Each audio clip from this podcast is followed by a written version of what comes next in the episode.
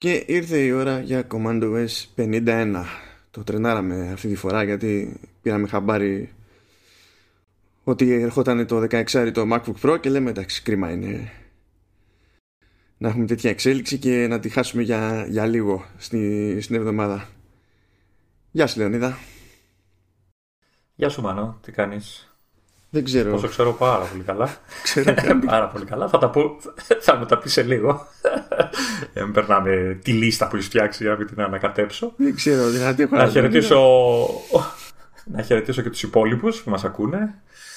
Ε, τι άλλα, ναι. Ε, προέρχομαι από δύσκολη εβδομάδα, θα έλεγα απ' έξω, λίγο ανακατεμένη. Καλά είναι. Ελπίζω να ισιώσουν τα θέματα όλα. Τώρα τι να πω, να, να, να πω... Βαριέμαι. Δεν θέλω. Πάλι. Δεν θέλω να πω πάλι ότι βγήκε update. Νομίζω ότι πρέπει να εξηγήσουμε στους ακροατές μας ότι στο εξής, ειδικά εφόσον μιλάμε για, για beta σε αυτό το στάδιο ε, the updates are silent δηλαδή εννοούνται μπορείτε να ακούτε το επεισόδιο και να υποθέτετε ότι υπόθηκε ότι ήταν να πει. Να υποθεί. Γιατί έχει ναι, χαθεί μπάλα Θα, θα αφήνουμε τίποτα 4-5 δευτερόλεπτα κενό και εκεί θα όλοι θα καταλαβαίνουν ότι εδώ θα λέγαμε για τα update που βγαίνουν κάθε μέρα, ας πούμε, έτσι, δηλαδή. Ναι, ναι, εντάξει. Τε, τέλος πάντων, να κάνω την καρδιά μου πέτρα, να πω ότι βγήκα αληθινός και ότι η Apple ε, βιάστηκε να βγάλει επίσημο update το 13.2.2 έχω χάσει και την μπάλα με τα νούμερα νομίζω το 13.2.2 είναι το οποίο φτιάχνει το bug που λέγαμε την προηγούμενη φορά με, το, με τη μνήμη και, την, και το επιθετικό έτσι, ε, την επιθετική διαχείριση του multitasking και όλα αυτά που έκλεινε εφαρμογές εκεί που δεν έπρεπε κτλ. Και υποτίθεται ότι έβγαλε ένα επίσημο update τώρα για τους πολλούς κοινούς θνητούς, όχι για εμάς τους μπετούχους. ε, και τέλος πάντων υποτίθεται ότι το, το φτιάχνει. Βέβαια ήδη έχω διαβάσει ε, παράπονα ότι ψιλοσκίζει την μπαταρία. Σιγά μην την γλιτώναμε. Οπότε δεν ξέρω πότε θα τα καταφέρει όλα μαζί και να είμαστε ήρεμοι. Δεν ξέρω, δεν έχω ιδέα γιατί αυτό το κομμάτι δεν πέρασε ποτέ από beta. Δηλαδή, εγώ τεχνικός είμαι σε άλλη έκδοση. Οπότε Εντάξει, και, και οι μπέτες ε, ανανεώθηκαν, έτσι. Αλλά εντάξει. Okay. Ε, μα ε, εννοείται τώρα, μα τα λένε αυτά τα πράγματα, Λεωνίδα. ε, κάθε εβδομάδα νομίζω σχεδόν έχουμε μία beta. Εντάξει, εντάξει, αυτό είναι αναμενόμενο, έτσι. Είναι beta, ok, okay, εντάξει. Αλλά τα άλλα έχουν γίνει χειρότερα από beta. δηλαδή, κάθε δύο μέρες έχουμε ε, χαρά σε αυτούς που δουλεύουν σε αυτό το τμήμα στην Apple. Δηλαδή, τους σκέφτομαι όλη μέρα και όλη νύχτα να διορθώνουν κώδικα, έτσι. Δες το, πρέπει, νομίζω ότι θα ρίχνουν κλήρο τώρα στο γραφείο για το ποιος θα κάνει submit το, το update του servers. Α, και α, τώρα θυμήθηκα ότι έγινε το update στην beta και δεν πήγα να δω αν διορθώσαν το, το, το, το σφάλμα που είχα κάνει report. Α, θα το δω μετά. Δεν ξέρω τι λες. Για να σας πω. Εμένα άρχισε να λειτουργεί το, το στο, στο notes. Όχι, δεν άρχισε, δεν άρχισε σε σένα, έρχονται και σε μένα πλέον επιτέλους. Ε, ναι, μα το πρόβλημα ξεκινούσε από μένα. Γι' αυτό γινόταν χαμούλης. Διότι αν έκανα αλλαγή σε Note, σε iOS, τότε πήγαινε στο, στο iCloud κανονικά. Μπορούσα να το δω από το web. Αλλά έκανε αιώνες να συγχρονίσει στο, σε, σε Mac. Και αν έκανα αλλαγή σε Mac, έκανε αιώνες να φτάσει στο cloud και από εκεί να πάει στις συσκευές άλλες. Και όταν λέμε αιώνες, δηλαδή μπορεί να πείραζα κάτι κάπου, ας πούμε, να έφτιαχνα ένα καινούριο note ή ό,τι να είναι και να έπρεπε να περάσουν 4 ώρες για να νιώσει το σύστημα. Για κάποιο λόγο τώρα λειτουργεί. Έπρεπε να φτάσω στη δεύτερη beta του 10-15-2 για να δω άσπρη μέρα. ναι, και επιτέλους μπορώ να, βλέπουμε, μπορώ να βλέπω και εγώ τη, τη λίστα σωστά στα notes. Όχι ότι έχει πάντα ε, σημασία αυτό, γιατί εντάξει, είμαι και λίγο, ε, πώς να το πω έτσι, λίγο κάπως με τις λίστες που φτιάχνεις. Κάποιες φορές τις αγνοώ. Γιατί... Ε, ναι. Δεν δεν σου αρέσουν οι παύλες, θες να βάζω τελείες; Βάλε καρδούλες, ξέρω εγώ. Βάλε κάτι. Βάλω καρδούλες. καλά, καλά. Θα πάλι το... καλά, κάτι θα κάνω. Κάτι θα κάνω την επόμενη φορά. Κάτι θα κάνω. ε, να κάνεις κάτι τώρα την επόμενη φορά θα είναι ή τι μεθεπών. Θα έχει ανατιναχθεί το μηχάνημά σου μέχρι την επόμενη φορά ή όχι. Εδώ η δούη απορία. Οι απόψει δίστανται. Ε, θέλω να πω εδώ ότι για να, για να δείτε ποιος είναι το αφεντικό εδώ μέσα, έτσι. Ε, ότι έκατσε λοιπόν το αφεντικό και έγραψε ολόκληρο θέμα ότι θα σχολιάσουμε για γκρίνιες που θα μας πει τώρα. Ε. Έτσι, αν έχω εγώ δικές μου γκρίνιες, δεν τις βάζει ποτέ. Τις βάζω εγώ βέβαια, αλλά λοιπόν. δεν έχει σημασία τις δικές σου γκρίνιες τις κάνει επίσημα άρθρο στο πώς το λένε, θέμα, στείλει στο, στο podcast. Ας πούμε, δηλαδή. Είσαι, είσαι κατάπιστος. Ναι. Είσαι κατάπιστος. είσαι, είσαι, είσαι, είσαι ξεφτύλογλου. Διότι όταν, κάθεσαι, όταν κάθομαι και σου τα λέω περιληπτικά και γουστάρεις και μου λες να τα πούμε ρε, εσύ, αυτά στο, στο, στο επεισόδιο κρίμα είναι και μετά μου κάνεις το μαρί Περίμενε ναι, περίμενε όμως. Γιατί αυτά που γέλαγα και ήθελα να πω δεν θέλεις να τα πούμε. Όχι, εντάξει, θα, τα, θα τα πούμε. Θα τα πούμε. Απλά θα αφήσω κάποιες λεπτομέρειες έξω γιατί τέλος πάντων δεν θέλω να κάψω κανέναν. Θα το κάνουμε σαν, τι, σαν τις ε, σοβαρές αυτές ειδήσεις στα site που λένε γνωστή τραγουδίστρια. Ναι, ναι. Έτσι θα δεν λένε καν γνωστή, λένε πασίγνωστη, πασίγνωστη. Και μπορεί να, ε, ξέρεις, το, μπορεί να έχει τραγουδήσει, ξέρω εγώ, κάπου που max ο κόσμος να είναι πέντε άτομα τη φορά. Εντάξει. Υπάρχει το, το άλλο που, που αρέσει πάρα πολύ, ειδικά και, στο, και στην αθλητική δημοσιογραφία, αυτό το συγκλονιστικό είδος δημοσιογραφίας που πάντα λειτουργεί άψογα, σαν καλοδεδομένη μηχανή. Λέει, ε, ο κύκλος του παίχτη ε, υποστηρίζει ότι αυτό και είναι εντάξει, ότι είναι random. Ο παίχτη. Ναι. ο παίχτη ο ίδιος. Ναι. λοιπόν, για, για πες μας το, το πόνο σου. Ναι, είχα μια... Δεν είχα μηχανάκι που ακούγεται απ' έξω, αλλά τέλος πάντων, ναι. Ε, είχα μια υποψία ότι κάτι είναι off με το, με το σασί μου. Διότι πρώτον. Όχι το, όχι το δικό σου σασί. του, του μηχανήματο, το σασί του λάθο. όχι, όχι. Το, το άλλο, αυτό το, το σάρκινο είναι πάντα off. Ε... το δικό στο σασί είναι, είναι κατεστραμμένο χρόνια τώρα. Ναι, ναι, ναι, ισχύει, ισχύει, είναι δεδομένο. Ε, πρώτα απ' όλα, ε, σε σενάρια που το σύστημά μου ήταν πιο. Το, το MacBook Pro που έχω εδώ του 17 ήταν πιο αθόρυβο με λιγότερη γκρίνια. Τώρα είδα ότι το είχε λίγο πιο εύκολο να ανεβάζει θερμοκρασίες. Δεν το είχα πάρει σοβαρά αυτό ιδιαίτερα το καλοκαίρι, διότι καλοκαίρι. Τα πάντα ανεβάζουν εδώ πέρα θερμοκρασίες το, το καλοκαίρι. Ε, τώρα όμως που είναι αλλιώς ο καιρός είναι κάποια σενάρια στα οποία ξέρω ότι δεν ήταν αυτή η συμπεριφορά του, του μηχανήματος και συν της άλλης συνειδητοποιούσα ότι καθώς πληκτρολογούσα εκεί και άραζα τους καρπούς μου αριστερά, αριστερά και δεξιά του forced touchpad trackpad έχω δεν θυμάμαι πια πως τα ούτε αυτοί θυμούνται ε, OK. Okay. Ε, έπαιζε λίγο εκεί, δηλαδή είχε, είχε αέρα και πατιόταν. Δεν, δεν. Κάτι ήταν, κάτι ήταν off. Και λέω, ναι. Γενικά, εγώ τα προσέχω αυτά τα πράγματα. Δεν παίζει το σενάριο, έβαλα κάπου το μηχάνημα και έφαγε φοβερή πίεση ε, και στράβωσα το σασί και τώρα δεν ξέρω και εγώ τι. Και αν το στράβωνα το σασί, δεν θα στράβωνε προς τα έξω ώστε να παίζει, θα στράβωνε κάπως αλλιώς. Και τώρα, hm, hm, ή στραβό είναι το σασί, στραβά αρμενίζουμε δηλαδή. Ναι, καλά, να σου πω αλήθεια, το ένα δεν αποκλείει το άλλο. Οπότε λέω, ας πάω να το τσεκάρω μία. Και πάω και το τσεκάρω. Γιατί μου είχε καρφωθεί ότι αυτό μπορεί να σημαίνει ότι έχει αρχίσει να, έχουν αρχίσει να φουσκώνουν μπαταρίες. Πηγαίνω λοιπόν, κάνουν pop-up, ρίχνουν εκεί μια ματιά, το δοκιμάζουν μια flat επιφάνεια, κόβουν κίνηση και λέει ναι, έχει αρχίσει να φουσκώνει μπαταρία. Όπως αντιλαμβάνεστε είμαι πανευτυχής ε, Η αλήθεια είναι ότι Εντάξει είμαι σε Applicare Δεν έχω να υδρώσω Συν της άλλης έχω και από τα πληκτρολόγια Τα οποία είναι ζαβά. Οπότε έτσι κι αλλιώς μπορώ να πάω να ζητήσω αλλαγή του πληκτρολογίου. Και στην αλλαγή του πληκτρολογίου αναβάζουν, Αλλάζουν όλο το κάτω μέρος του λάπτοπ. Πρακτικό. Πρακτικό. Και για την Apple φαντάζομαι. Πάρα πολύ πρακτικό. Γεια σας. Έχω πρόβλημα με ένα πλήκτρο. Εντάξει θα πετάξουμε μητρική μπαταρίες αλουμίνιο, trackpad. Δίσκους; Ναι, touch bar, SSD όλα, όλα. Και θα σου αλλάξουμε το πληκτρολόγιο φίλος. Ναι, αυτό ισχύει μέχρι και τα μοντέλα του, του 17. Τα μοντέλα του 18 έχουν κάνει εσωτερικές ανακατατάξεις ώστε να μην τρώνε αυτή την πίκρα γιατί γενικά ναι δεν βόλευε κανένα. Τέλος πάντων και δεν το έχω παραδώσει ακόμη διότι ε, το σύστημα δεν έχει κάποιο άλλο στραβό συμπεριφορά του και ήθελα να βγάλουμε τις ηχογραφίες αυτής της εβδομάδας χωρίς να βγούμε τελείως off για πάντα. Οπότε παίζω εδώ λίγο με την τύχη μου η οποία είναι φοβερή ο συνήθως.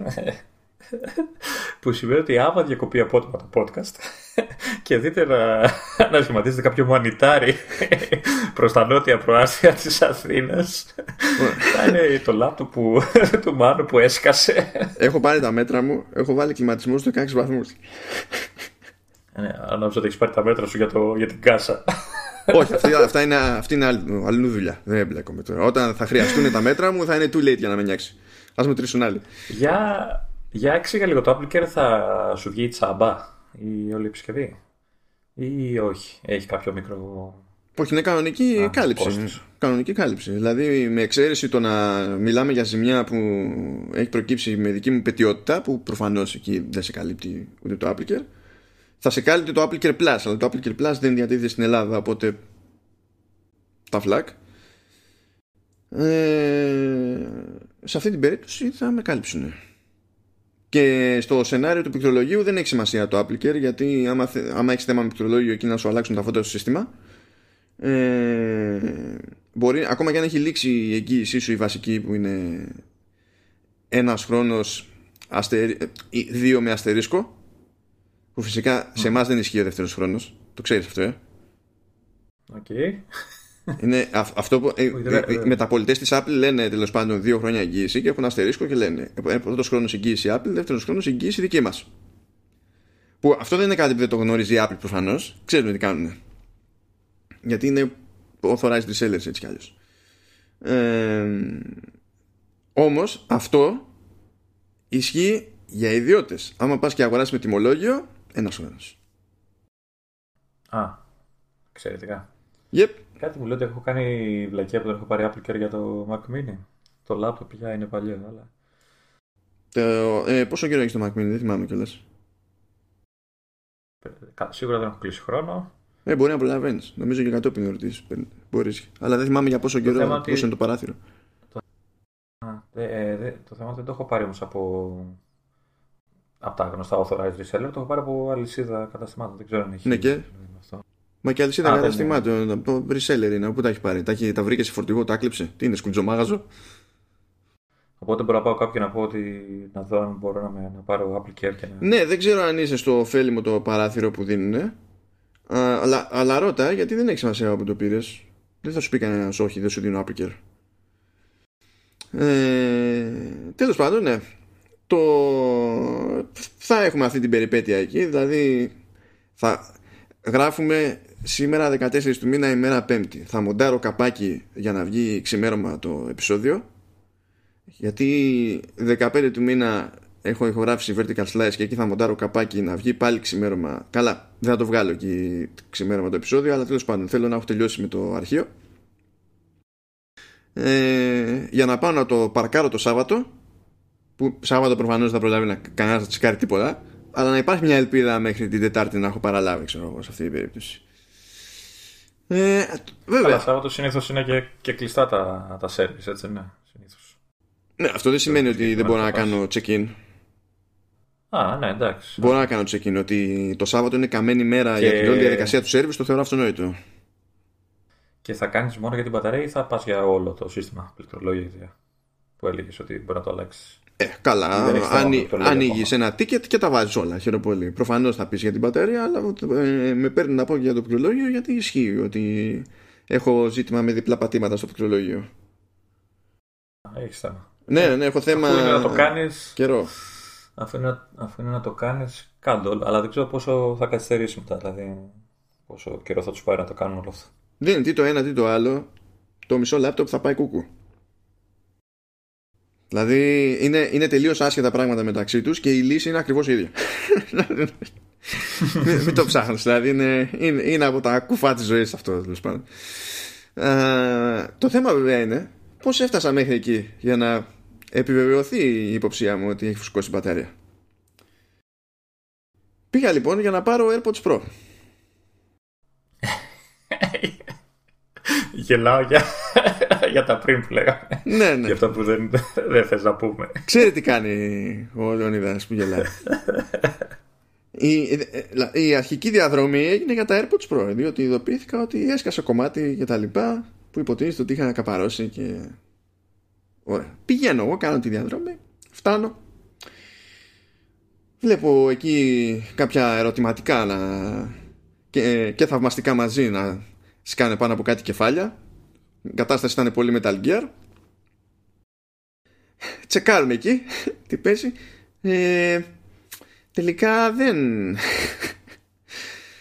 δεν έχουμε γιατί ήρθαν ξέρω εγώ κομμάτια ε, αλλά τελικά είχαμε υπολογίσει λάθος το, με τις κρατήσεις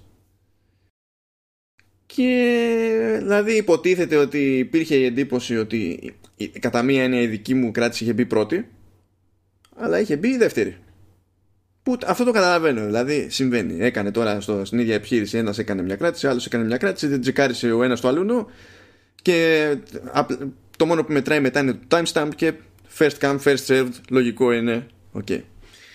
Αυτό ισχύει βέβαια για το ένα από τα δύο κομμάτια που προλάβανε να εμφανιστούν.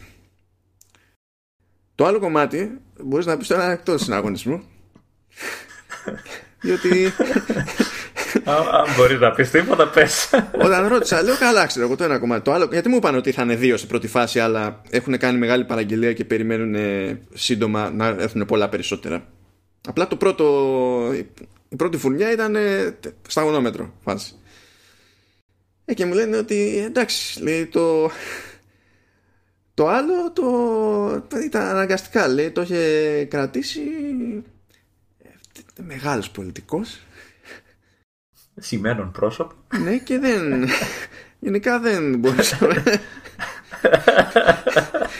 είναι, είναι, είναι εκεί που σου λένε με ευγένεια ότι μπορεί να έχει αναπτύξει μια θεωρία για το, για το άτομό σου αλλά δεν αλλάζει ότι είσαι πλεμπ.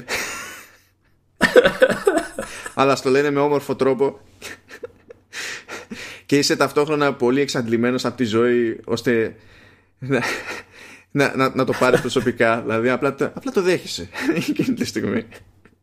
Ε, εδώ νομίζω ότι μπορώ να πω με πολύ άνεση την αγαπημένη μου φράση που λέω το τελευταίο καιρό σε σένα που είναι αυτά συμβαίνουν μόνο σε σένα. ναι, αυτό είναι αγνό, καθαρό, έξτρα παρθένο, πηχτό, δέζονες. Αυτό είναι το μια σταγόνα αρκεί για πολλαπλά άτομα. μπορούμε, μπορούμε αν θέλεις να ανοίξουμε ένα poll μια δημοσκόπηση στο site και να αφήσουμε τους ανθρώπους να ματέψουν το όνομα του μεγάλου πολιτικού προσώπου που σου πήρε μέσα από τα χέρια τα, τα AirPods. Και δώρο δεν ξέρω κάτι θα βάλουμε. Πραγματικά πάλι, πάλι, καλά, πάλι καλά που έχω τέτοιο πρόβλημα ύπνου τόσο καιρό και δεν έχω την ενέργεια δηλαδή μόνο, μόνο στην πλάκα μπορώ να πάρω. Και, α, και εννοείται βέβαια ότι όλο αυτό το αλυσβέρηση όλο αυτό, ο, ο, όλη αυτή η στενόηση όλη αυτή η περιπέτεια είναι ένα πράγμα που έπρεπε μαζί με μετακινήσεις, ιστορίες και τέτοια να μου είχε κοστίσει δύο ώρες και φυσικά μου κόστισε πέντε ώρες. Διότι επειδή στο Batcave εδώ δεν έχουμε επαφή με τον εξωκόσμο στην πραγματικότητα δεν νιώθουμε εγκεφαλικά με το τι συμβαίνει τριγύρω μας ε, δεν είχα συνειδητοποιήσει ότι ήταν ε, ημέρα επίσκεψης του πρόεδρου της Κίνας και γινότανε ό,τι να είναι η φάση. Δηλαδή οριακά πρόλαβα την, ε, την επανέναρξη της κυκλοφορίας στη Συγκρού και κατάφερα να κάνω το, το πρώτο βασικό μέρος της, της διαδρομής ε, στο γυρισμό βέβαια είχαν ξανακλείσει το κέντρο και έπρεπε να κάνω επική μανούβρα για να καταφέρω να, να φτάσω τέλος πάντων σπίτι. Όλα κουμπλέ. Δηλαδή αυτή παιδιά αυτό είναι που λέμε Δευτέρα. Δηλαδή το λες και γεμίζει το στόμα σου. Ε, ε, δεν χρειάζεται να πούμε τι γεμίζει το στόμα σου καταλαβαίνετε όλοι. θα το αφήσω εκεί και γι' αυτό δε, η, η, θετική πλευρά είναι ότι περνάει καλά ο Λεωνίδας ξέρω εγώ Αυτό. Όχι, ε, ε, όχι απλά καλά. Όχι απλά καλά. δηλαδή είσαι απόλαυση ώρες ώρες. Δεν μπορώ, εσύ αλήθεια. δεν, δεν μπορώ. δεν... Άλλωστε είναι γνωστό ότι περνάμε καλά και αυτό φαίνεται, βγαίνει προς τα έξω. Ναι, βγαίνει προς, ε, προς τα έξω. Είναι αυτό που. Ναι, είναι ανοιχτό το τραύμα και κυλάνε πράγματα και βγαίνει προς τα έξω. Αυτό, αυτό έτσι. τέτοια, τέτοια είναι η κατάσταση. Και για να δεις πόσο καλός είμαι έτσι, μετά από εξιστόρηση τέτοιου μαρτυρίου που για σένα είναι comedy gold, ε, ναι. Σου έχω και, θεματάκι που είναι πάνω στην ιδιοσυγκρασία σου. Ναι, το δέχομαι. Απλά ναι. με, ε, με σένα έχω σίγουρο τώρα τη, σίγουρη τη φάση. με σένα ξέρω, ρε παιδί μου, ξέρω. Αλλά σου έχω και, και θέμα που υπάρχει για να γουστάρεις. Και όχι τίποτα άλλο, σου είπα ότι το έβαλα για την πάρτι σου αυτό το θέμα. Και εγώ βέβαια δεν το είδα καν έτσι. Ορίστε. Δεν πήρα χαμπάρι κάτι. Ορίστε. Είσαι μεγάλη συνεργάτα, Λεωνίδα. μεγάλη συνεργάτα. Αφού σου εξήγησα ότι, ότι η εβδομάδα και μέρα είναι full. Ορίστε, ορίστε. Δηλαδή, Εντάξει, μου αρέσει με πατάει κάτω η ζωή δυο... και βρίσκω χρόνο να σε σκεφτώ, reality. Εντάξει, πώς κάνεις έτσι για 2, 3, 5, 10 fonts που θα είναι διαθέσιμα πλέον σε, σε iOS από την Adobe; Κάνω έτσι γιατί φάγαμε όλο το καλοκαίρι. φάγαμε όλο το καλοκαίρι να μας λες Λεωνίδα, όχι και τώρα και τι θα γίνει και σιγά που θα τα δίνουν δωρεάν και θα, θα υπάρχει πρόβλημα και δεν ξέρουμε. Και ενώ καλά ήταν με το Anyfont πριν και σκάει η Adobe με το Creative Cloud App και λέει εντάξει, κοίταξε να δεις. Μπορείς να έχεις δωρεάν account και σου δίνουμε 1300 fonts. Δεν ξέρω αν σου φτάνουν, Τώρα... Λεωνίδα. Και αν είσαι και συνδρομητής στο Creative Cloud, τότε σου δίνουμε, και, σου δίνουμε 17.000. Εντάξει, fair trade. Ναι, αλλά έχει ελληνικά. Τι αν αν έχει ελληνικά; Ναι, γιατί συνήθως ε, οι περισσότερες γραμματιστέ είναι μόνο αγγλικές, ας πούμε. Μα είναι, εσύ, όλο το desktop publishing στηρίζεται πάνω στο Creative Cloud και, στο, και στις άπειρες γραμματοσύρες που έχει η Adobe. Είναι, είναι δυνατόν σε 1300 γραμματοσύρες να μην έχει ένα μάτσο που να υποστηρίζουν ελληνικά. Καλά για τις 17.000 το ζητάμε. Ναι. Λοιπόν, δηλαδή, ε, δηλαδή πιστεύεις τώρα ότι θα με κάνεις να τις κατεβάσω έτσι. Να, να κατεβάσω και τις 1300. ναι, και θα τις τσεκάρεις μία-μία, ρε, και θα μου πεις την ε, επόμενη ναι. φορά πώς υποστηρίζουν ελληνικά. Το επόμενο review μου θα είναι γραμμένο με 1300 διαφορετικές γραμματοσύρε. και θα γράφεις σε κάθε μία που υποστηρίζει κανονικά ελληνικά. Δεν θα γράφεις αυτή υποστηρίζει ελληνικά. Θα γράφεις να. Αυτό. Να. και θα καταλαβαίνουμε εμείς, παιδί μου, ότι ελληνικά. Ορίστε. Να, φωσφανάρε. φωσφανάρε. Και οπότε θα με κάνεις να κάνω λογαριασμό στο, στην Adobe για να έχω τα τριγραμματοσύρε. Βασικά αυτό είναι ένας ωραίος τρόπος και αν δεν έχει ασχοληθεί κάποιος με το καινούριο σύστημα διαχείρισης γραμματοσύρων σε iOS 13 και iPadOS 13, εφόσον μπορεί να δοκιμάσει τόσες τσάμπα, να κάνει ένα απόπειρα να δει πώς λειτουργεί το σύστημα. Γιατί στην ουσία κατεβάζει η εφαρμογή είναι αυτή που χώνει τις εφαρμογές, τις γραμματοσύρες στο σύστημα αλλά μετά από τα settings υπάρχει κεντρική διαχείριση και αυτές οι γραμματοσύρες γίνονται διαθέσιμες και στις υπόλοιπες εφαρμογές που τουλάχιστον είναι up to date και υποστηρίζουν το, το API τώρα άμα το έχουν αγνοήσει το API ξέρω εγώ τι να πω. Καλά αυτό ίσχυε και παλιότερα. Στο έλεγα και παλιά ότι υπάρχουν εφαρμογές που το, το font picker έτσι, το εργαλείο που επιλέγεις στην γραμματοσύρα δεν είναι του συστήματος οπότε αυτές οι εφαρμογές ξέρεις custom τέτοιο εργαλείο ε, δεν εμφανίζανε ό,τι γραμματοσειρά και ανέβαζε. Οπότε κάτι τέτοιο πρέπει να ισχύει και τώρα. OK, okay, θα με βάζει να κατεβάσω. δεν μου αρέσει καμία. Μία-μία, ρε. Μαρτύριο. ναι, ναι. Να κάνω και εκπομπή podcast και θα λέω Α, ωραία εφαρμογή αυτή. Α, όχι. Μία-μία. Αυτό και θα λες στον κόσμο. Ε, άμα θέλετε να δείτε ακριβώς πώς είναι, να το κατεβάσετε ναι. μόνοι σας. Εγώ απλά θα σας πω ποιες είναι καλές. Μία-μία. Λοιπόν. Τουλάχιστον να γεμίσει ο χρόνος μου μέχρι την ε, κυκλοφορία που περιμένω πώς και πώς. Γιατί έχω μαζέψει λεφτά και είμαι έτοιμος να πάρω το, το shift. Ίσως και το command από το πληκτρολόγιο του Mac Pro που, θα, που από ό,τι ανακοινώσαν θα βγει το Δεκέμβρη. Ναι, ναι. ναι θα μου φτάνει. Για ένα από τα δύο πλήκτρα μου φτάνει. Θα γίνει ό,τι και με το προηγούμενο Mac Pro και το iMac Pro που θα βγει. Θα βγει βασικά ο προηγούμενος Mac Pro δεν θυμάμαι πότε είχε βγει. Αλλά ο iMac Pro ήταν που είχε βγει οριακά, ρε παιδί μου. Δηλαδή κοντά στα Χριστούγεννα. ε, Κάπως έτσι θα, θα μας πάει. Λες να γράψω κανένα γράμμα στον Άγιο Βασίλη. Ήμουν ένα καλό παιδάκι. Φέρε Mac Pro, Κοίτα, κοίτα, πιστεύω ότι σε παίρνει να ζητήσεις ένα Mac Pro. Αλλά μην το χοντρίνεις και ζητήσεις και πρώτο display XDR. Ε, ή το ζητάς ή δεν το ζητάς. Ε, ε, ξέρεις τι, μπορώ να κάνω την καρδιά μου πέτρα και να μην πάρω τη βάση. τι βαρέα, ρε. Μπορείς να, πάρει, μπορείς να νοικιάζεις έναν παλούμπα να σου κρατάει την οθόνη. Ε, εν τω μεταξύ, ξέρεις, άμα το έβαζε αυτό στο έλκυθρο όλο το πράγμα, δεν θα πέταγε το έλκυθρο, έτσι είναι 400 κιλά. δεν θα πέταγε ποτέ όμως. Όχι, θα μπορούσε να βάλει τέτοιο, να βάλει τέσσερα κάτω από το έλκυθρο για να έχει ροδάκια για προσγείωση σε διάδρομο. λοιπόν, ε, υποτίθεται ότι θα έβγαινε φθινόπωρο. Τώρα η μόνη διευκρίνηση που έκανε η Apple είναι ότι Mac Pro και Pro Display XDR θα βγουν Δεκέμβριο. Τεχνικώς βέβαια δεν έχει αλλάξει το φθινόπωρο, διότι ο, ο χειμώνας των γνωστών δεν ξεκινάει με τον μπαίνει ο Δεκέμβριος. Οπότε όλοι ξέρουμε τι, τι σημαίνει αυτό.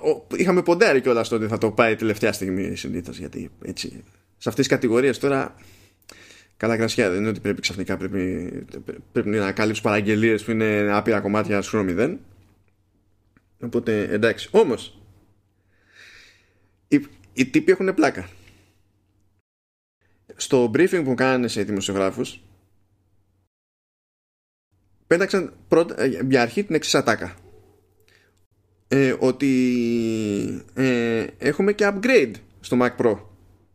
Και λες κάτι, τι upgrade, αφού δεν έχει βγει ακόμη. Ναι. Upgrade σε τι; Σου λέει έχουμε upgrade, διότι πριν το ταβάνι ας πούμε για το για build to order που δεν ξέρουμε πόσο τι, τι, τι μεταφράζεται το φράγκο το ταβάνι λέει για SSD ήταν 4 TB ενώ τώρα είναι 8 TB φίλος Δεν, δεν ρωτάμε πόσο θα κάνει. Δεν ρωτάμε. ξέρω, ξέρω από το επόμενο θέμα πόσο κάνει. Το είδα. Το, το, το, ψάξαν και το βρήκανε. Εκεί είναι Mac Pro όμως. Είναι ικανοί να έχουν διαφορετική τιμολόγηση για το ίδιο ακριβώς SSD module. Δεν, δεν ξέρω τι να υποθέσω αυτούς. Ναι. Α, όχι, είναι τη άλλη, όχι. Πρέπει, είναι και σχετικό αν είναι ίδια. Γιατί τα, τα modules του, του Mac Pro είναι αφαιρούμενα. Είναι άλλο, άλλη, άλλη μόντα εκεί. Ακόμα και αν πούμε ότι τα, τα ίδια τα τσιπάκια είναι κοινά ρε παιδί μου ε, το πιο αστείο, το πιο χαριτωμένο ήταν για, το, για την ειδική κάρτα που έχουν που τη λένε Afterburner. Που αυτή mm. πωλείται τέλος πάντων ως αναβάθμιση στο σύστημα ε, και πιάνει slot και υποτίθεται ότι αυτή υπάρχει εκεί πέρα για να ε, επιταχύνει κάθε video workflow. Και όταν ανακοίνωναν το Mac Pro και κάνανε επιδείξεις σου λέγανε να ξέρω εγώ με το Afterburner ο Mac Pro μπορεί να, να κουμαντάρει τρία διαφορετικά video streams σε ανάλυση 8K παράλληλα. Και βγαίνουν τα τιτάνια troll σε αυτή την παρουσίαση και λένε θυμάστε που σας είχαμε πει για τρία 8K streams; Ναι. Εντάξει, κάναμε κάτι βελτιώσεις λέει στο Afterburner τώρα μέχρι να γίνει το λανσάρισμα και τώρα μπορεί να διαχειρίζεται 6 8K streams ταυτόχρονα. το αλλάξαν τελείως έτσι. και γε, γελάς. Απλά, απλά γελάς παιδί μου με την όλη φάση. Πλέον. Δεν να. Απλά δεν. να και τις τιμές για να, για, να γελάσουμε λίγο ακόμα. Εκεί θα γελάνε αυτοί δεν γελάμε εμείς.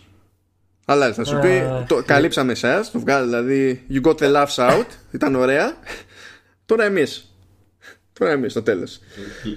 Λοιπόν, να θυμίσω λοιπόν ότι το βασικό μοντέλο, LOL, ε, που είναι ο χταπύρινος Intel Xeon στα 3,5 GHz με Radeon ε, Pro 580X και 32 GB γίγες RAM και η πραγματική προσβολή αυτό το τελευταίο είναι η πραγματική προσβολή τα 256 ε, ναι εντάξει 256 ναι, που πας ε, αυτό λοιπόν ξεκινάει στα 6.000 δολάρια. Εντάξει. Ωραία.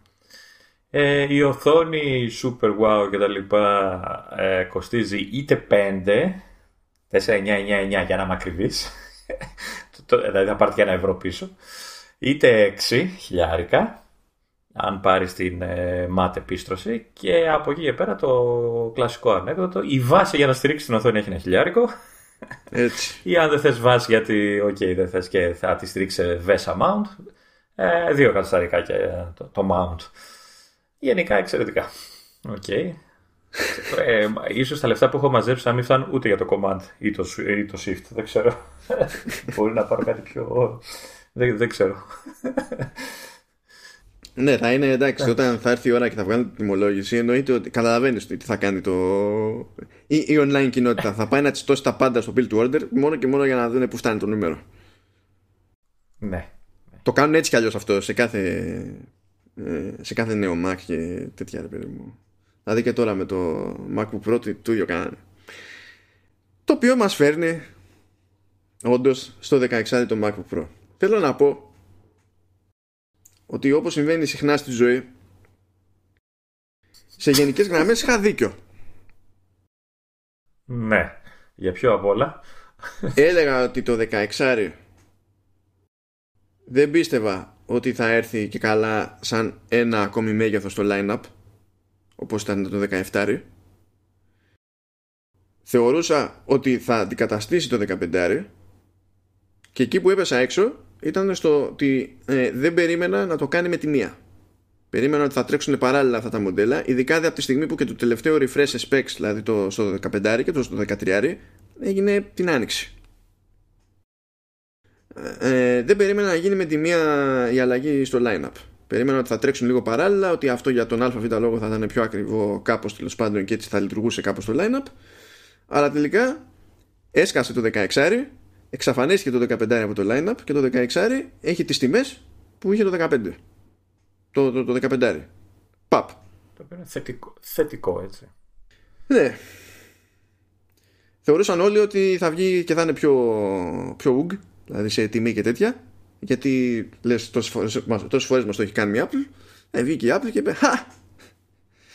έτσι σας κρατάω σε εγρήγορση δεν θα ξέρετε κάθε φορά τι να υποθέσετε. Ορίστε πάρτε το τώρα. Το οποίο είναι και λίγο λογικό να βγαίνει τελικά έτσι όπως είναι από τη στιγμή που αν θυμάσαι ε, συζητούσαμε σε κάποια φάση για τι επιλογές μπορεί να έχει η εταιρεία για CPU να. Και σου λέγα ότι στην πραγματικότητα δεν έχει επιλογές. Δεν είναι ότι η Intel έχει κάποια πράγματα που ξαφνικά θα τα έχει πρόχειρα η Apple και θα τα βάλει σε ένα μεγαλύτερο μοντέλο για να πουλήσει μουρή. Και όντως ε, εξακολουθεί και ισχύει αυτό ακόμη. Γι' αυτό και στην πραγματικότητα η CPU που έχει στο 16 είναι επί ίδιες επιλογές που είχε στο 15. Οι CPU δεν έχουν αλλάξει, είναι ίδιες. Ένα της γενιάς όμως τη λέει. Νομίζω 8 δεν έλεγαν στο 15 ή κάνω λάθος. Όχι, ήταν και ένα της νομίζω. Αλλά τι 8η τι ένα της, άμα, άμα δεις ποιε είναι, είναι οι διαφορές με την Intel, θα καταλάβεις ότι δεν υπάρχουν. Δεν είναι το ίδιο πράγμα. Ε, αλλά ήταν ανάμεικο. Το τελευταίο το refresh που κάνανε, το spec bump, σε κάποια μοντέλα είχαν 8 και σε κάποια μοντέλα είχαν ε, ένα της. Οπότε ως προς αυτό παραπέσαμε μέσα, δηλαδή τελείως. Ότι ξεκινάει στα 2.400 ε, δολάρια έτσι Αμερικής. Οπότε εδώ κοντά τρία κάτι θα έρθει. Ναι. Όσο δηλαδή και τώρα το 15. Εντάξει. Εγώ περίμενα θα το ανεβάσουν ε, λόγω ίντσες, αλλά εντάξει, ok, okay, δεν με χαλάει. Με χαλάει γενικά ότι είναι 3.000 λάπτοπ, αλλά ναι. OK. okay. Τουλάχιστον ε, από τα πρώτα έτσι γρήγορα που είδα ψιλοδικαιολογείται. Δηλαδή τα specs του είναι αρκετά δυνατά έτσι. Τα οποία θα μας πεις εσύ τώρα. θα μας κάνεις λιανά. Τώρα, τώρα θα λυγίσουν κορμιά εδώ. Ω, χάρτης, ορίστε. Να, χάρτης. λοιπόν, ε, αυτό τεχνικός είναι αυτό που υπό άλλες συνθήκες θα θεωρούσαμε και καλά major design του σασί. Δηλαδή θεωρώ αυτονόητο ότι οι αλλαγές που γίνονται στο σχεδιασμό για, το, για, για χάρη του 16 inch θα περάσουν και παρακάτω. Είτε αυτό σημαίνει ότι θα εφαρμοστούν σε, στο 13, είτε αυτό σημαίνει ότι θα γίνει μια ανάλογη αλλαγή στο 13 και θα καταλήξουμε ας πούμε με ένα 14. Παρ' όλα αυτά, σε αντίθεση με άλλες χρονιές, δηλαδή αν το δεις σαν σχέδιο ρε παιδί μου, ε, δεν είναι ότι έχουν έρθει τα πάνω κάτω και αυτό φαίνεται και από τα σημεία στα οποία στάθηκε περισσότερο η Apple εξηγώντας στους δημοσιογράφους το τι βαράει τι ρόλο και για ποιο λόγο έγινε η αλλαγή κτλ. Το σημαντικό στην όλη υπόθεση είναι ότι η, η, η κατεύθυνση που πήρε σε όλη αυτή την ιστορία για να βγει το, το 16 ε, στην ουσία άπτεται του Pro Workflow Team ε, ομάδα που μας έχει ξαναπασχολήσει σε, σε CommandOS. Ε, για όσους δεν θυμούνται, για όσους ακούνε πρώτη φορά, το Pro Workflow Team είναι μια ομάδα ε, μέσα στη, στην Apple ε, το έργο της οποίας έχουμε ήδη δει στην πράξη δηλαδή ε, κάπως έτσι καταλήξαμε σε iMac Pro κάπως έτσι καταλήγουμε σε Mac Pro κάπως έτσι καταλήξαμε και στην τελευταία εκδοχή του, του Mac Mini. Ε, συνεργάζονται δηλαδή υπάρχουν μηχανικοί software engineers, hardware engineers της Apple και υπάρχουν και μόνιμοι δηλαδή συνεργάτες είναι, είναι στην εταιρεία που είναι ε, video editors, audio editors, ε, game developers και τα λοιπά και μπαίνουν στην διαδικασία να, να τσεκάρουν workflows ο καθένας στο πεδίο τους ε, να βλέπουν τι συνήθως είναι bottleneck τι, τι είναι μεγαλύτερο ζήτημα και μετά μαζί με τους engineers να θέτουν προτεραιότητες ε, για να γίνουν τελικά αλλαγές στα, στα προϊόντα. Οπότε το 16 το MacBook Pro είναι λίγο σαν περίπτωση iMac Pro από την άποψη ότι ε, είναι χοντρικά σαν να έχουμε το ίδιο σασί που στην πραγματικότητα αυτό ισχύει ακριβώς στο iMac Pro δεν άλλαξε ποτέ το σασί απ' έξω δηλαδή τουλάχιστον. Ενώ στο Mac Pro άλλαξε λίγο. Και το ζήτημα είναι οι εσωτερικές ισορροπίες ας το πούμε και η καλύτερη εμπειρία χρήσης. Ε, αυτό σημαίνει λοιπόν ότι η εταιρεία καταλήγει και στέκεται στον τρόπο με τον οποίο σπρώχνει το σύστημα αυτό σε δύο-τρία συγκεκριμένα πράγματα.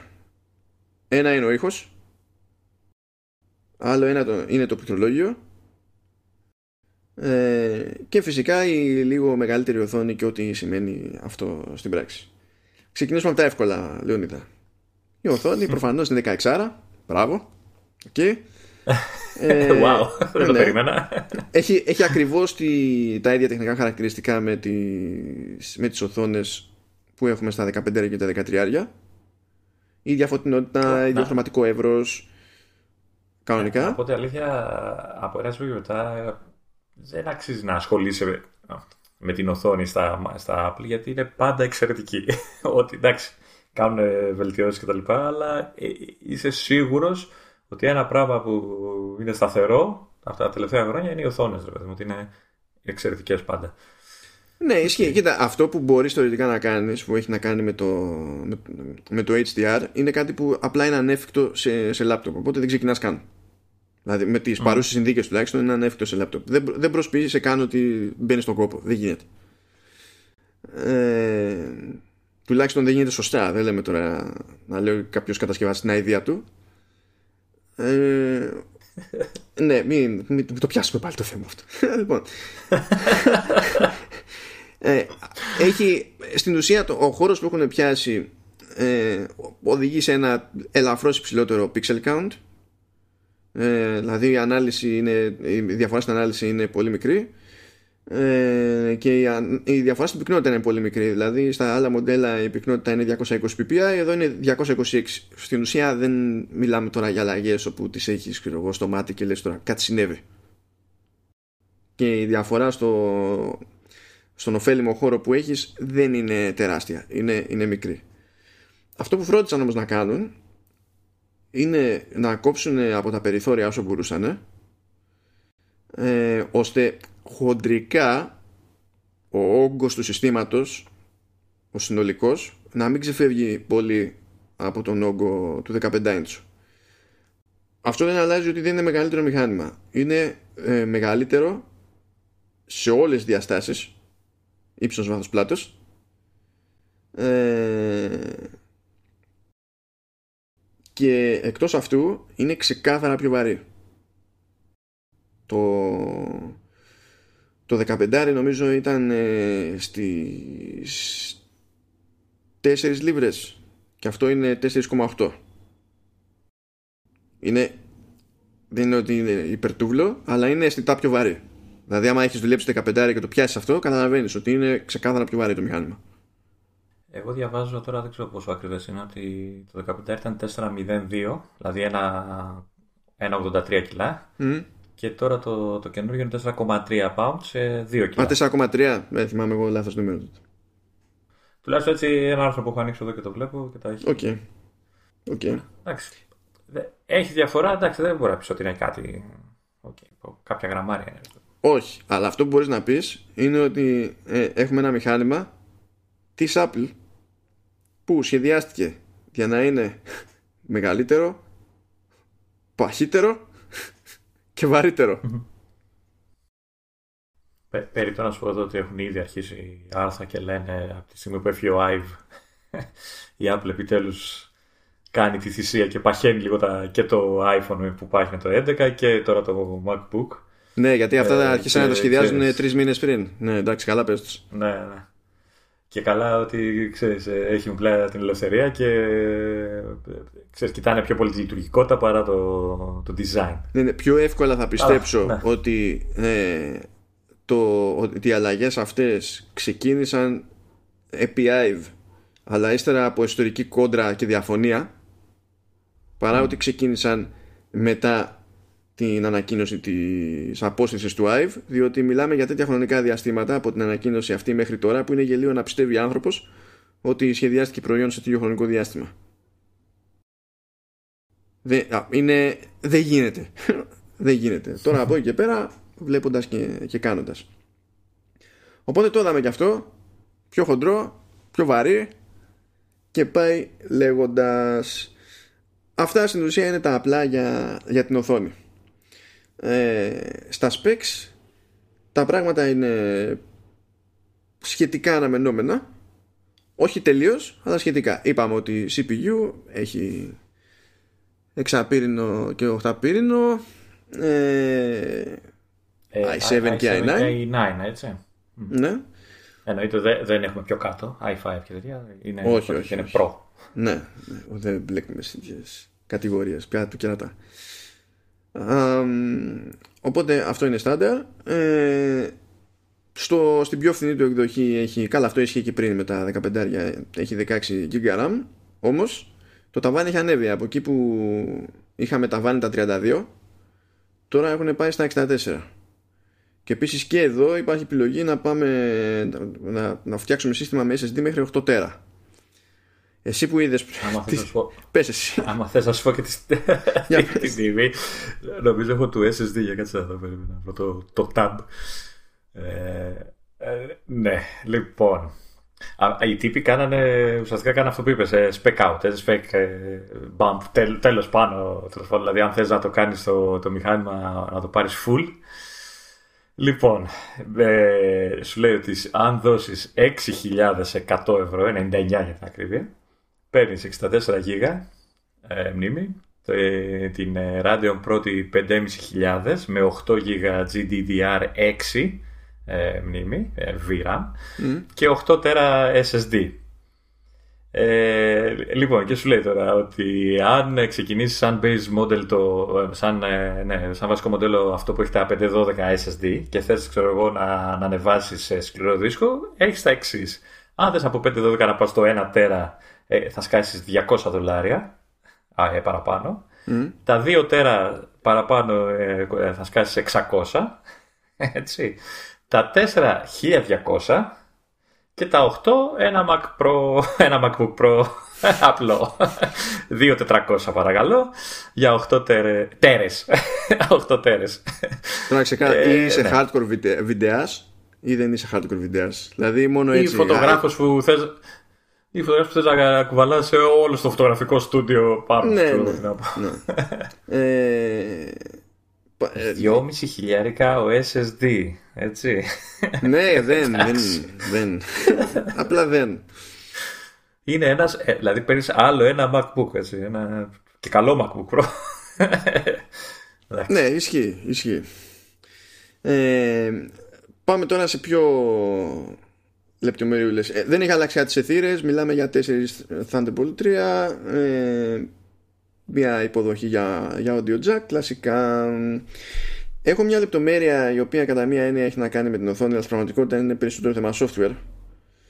Ε, υπάρχει, αυτό είναι ότι πρέπει για τους βιντεάδες πάλι, υπάρχει περιθώριο επιλογής που γίνεται, δεν γίνεται αυτόματο, αυτόματη αλλαγή, γίνεται χειροκίνητα η ρύθμιση. Μπορεί ο χρήστης να διαλέξει hertz τα οποία θα λειτουργήσει στο monitor. Το ταβάνι εξακολουθεί να είναι τα 60, δεν είναι ότι ξαφνικά μην mm. παραπάνω.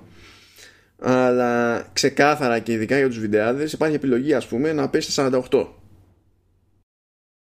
Και αυτό είναι επίτηδες επειδή άμα κάποιος μοντάρει ε, υλικό για, για κινηματογραφική παραγωγή και τα λοιπά θα δουλεύει στα 24, το, το σήμα του είναι στα 24 κάρε άρα το σήμα του είναι στα 24 Hz το οποίο σαν νούμερο δεν αντιστοιχίζεται ακριβώς στα 60 δηλαδή γίνεται προσαρμογή αλλά πάντα είναι λίγο off η προσαρμογή γιατί δεν βγαίνουν τα νούμερα. Ε, οπότε σε αυτή την περίπτωση μπορείς να γυρίσεις το monitor να λειτουργείς στα 48 που είναι πολλαπλάσιο του 24 και να ξέρεις ότι θα βλέπεις όλα τα καρέ σου ως έχουν. Απλά για να το πιάσει αυτό, προφανώς θα τα προβάλλει, ξέρω εγώ, δύο φορές. Αλλά δεν θα πάει να σου αλλοιώσει καρέ για να υπάρχει ελπίδα. Θα σου δείξει αυτά που έχουν τραβηχτεί, αυτά που είναι στο σήμα. Οι υπόλοιποι πέραν από τους βιντεάδες δεν νομίζω να συγκλονιστούν από αυτή την εξέλιξη. Τώρα από εκεί και πέρα βλέπουμε τι μπορεί να σημαίνει αυτό για το μέλλον. Ξέρω εγώ, μπορεί να είναι και για αυτούς ένα θεωρητικό πείραμα. Γιατί εδώ που τα λέμε σε, σε iPad ας πούμε γίνονται και αυτόματα οι προσαρμογές. Ενώ σε Mac δεν γίνονται. Να, μία φορά το κάνουν και αυτό είναι χειροκίνητο. Δεν ξέρω. Πού το πάνε; Έχω, έχω περιέργεια να μου πεις για την κάρτα ε, γραφικών ναι. Έχω την εντύπωση ότι δώσα, λίγο παραπάνω πόνο από τη συνήθως; Ε, είναι λίγο πιο ενισχυμένη. Βασικά έχουν δύο επιλογές. Έχουν την, την, ε, την RX 5300 και την 5500 βασικά 5300M και 5500M αυτές οι κάρτες, αυτές οι GPU ανακοινώθηκαν στην ουσία μαζί με το MacBook Pro το οποίο συμβαίνει συχνά. Ε, δηλαδή παίρνει κάποια, κάποια, κάποια GPUs που η Apple που είναι φτιαγμένα κατά μία για την πάρτη της από την AMD το M να υποθέσω σημαίνει mobile ε, ναι, ναι. τέτοιο στυλ ναι, των πραγμάτων οι GPU αυτές είναι φτιαγμένες ώστε να τραβάνε λίγο το ρεύμα. Αλλιώς θα τα διαλύσουν όλα. Δηλαδή, των πραγμάτων. Ε, είναι η πρώτη φορά που σκάνε τέλος πάντων τέτοιες GPU με, αυτή τη, με την νεότερη αρχιτεκτονική της AMD σε τέτοια, δηλαδή, σίγουρα σε MacBook δεν έχω τσεκάρει αν είχαν πρόβλημα να σκάσουν κάπου αλλού να σου πω αλήθεια ε, και η διαφορά φαίνεται να είναι ουσιώδης γιατί έχουν πέσει πάρα πολύ στο, στο process. Δηλαδή είναι τα πρώτα μοντέλα που είναι στα 7 νανόμετρα και είναι σε MacBook. Αυτό σημαίνει ότι έχουν άλλον αέρα για επιδόσεις άλλη συμπεριφορά και έκκληση θερμότητας. Και όντως, δηλαδή το αποτέλεσμα πως προκύπτει; Ε, σου λέει γεια σας έχουμε εδώ ένα 16 MacBook Pro που έχει πέρα την οθονίτσα του τα πιξελάκια του αλλά μια στιγμή θα συνδέσουμε δύο Pro Displays XDR πάνω. Και τις συνδέουν και τις τρέχει στα 6K φυσικά αρπάζουν οι ψύκτρες. Γιατί σου είπε ναι μπορεί να τις οδηγήσει. Δεν σου είπαμε ότι γίναμε, γίναμε μάγος του Oz. Ναι. Ε, ναι τώρα θα πετάξουν μαζί δεν ξέρω αλλά ναι καταλαβαίνεις. Και αυτό που μόνο του είναι σχεδόν αδιανόητο. Είναι αρρώστια δεν ξέρω. Τι, τι να πω. Ξέρω εγώ.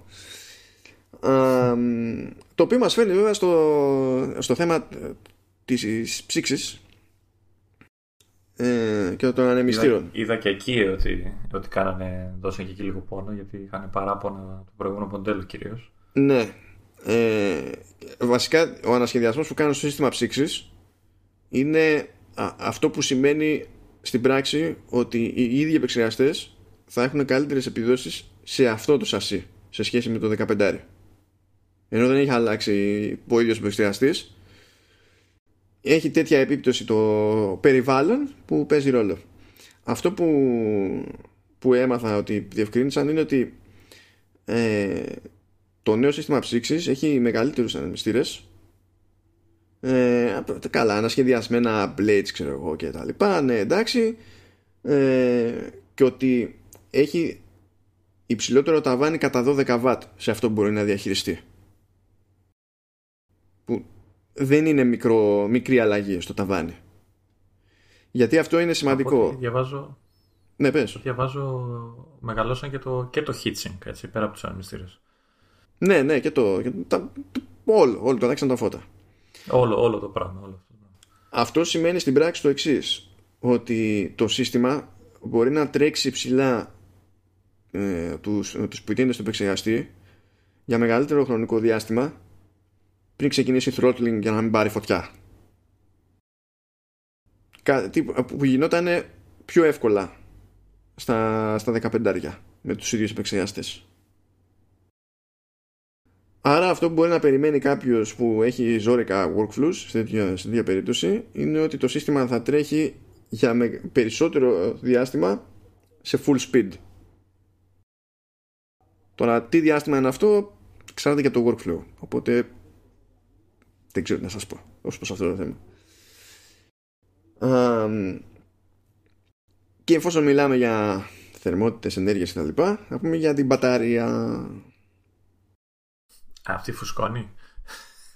Ε, αυτή, αυτή η καινούρια πρώτα φουσκώνει από περηφάνεια. Τώρα τα υπόλοιπα θα φανούν στη χρήση.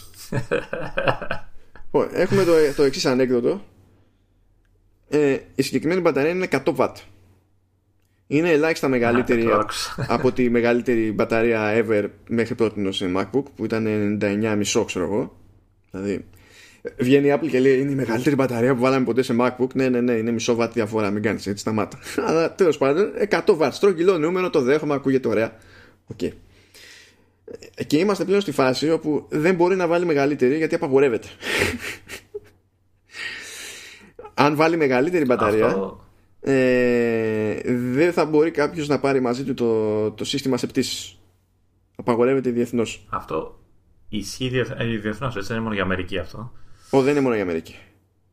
Ε, ε, στα, στα ρεπορτάζ που κάνουν, κάνουν ότι είναι ζήτημα Αμερικής γιατί ξέρουν μόνο με την πάρτη τους τι γίνεται, αλλά είναι διεθνές το όριο αυτό.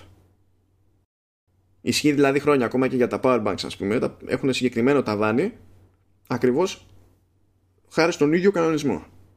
Γενικά αν έχεις μπαταρία ιόντων λιθίου και είναι να τη, να τη βάλεις αεροπλάνο υπάρχει ταβάνι στη χωρητικότητά της.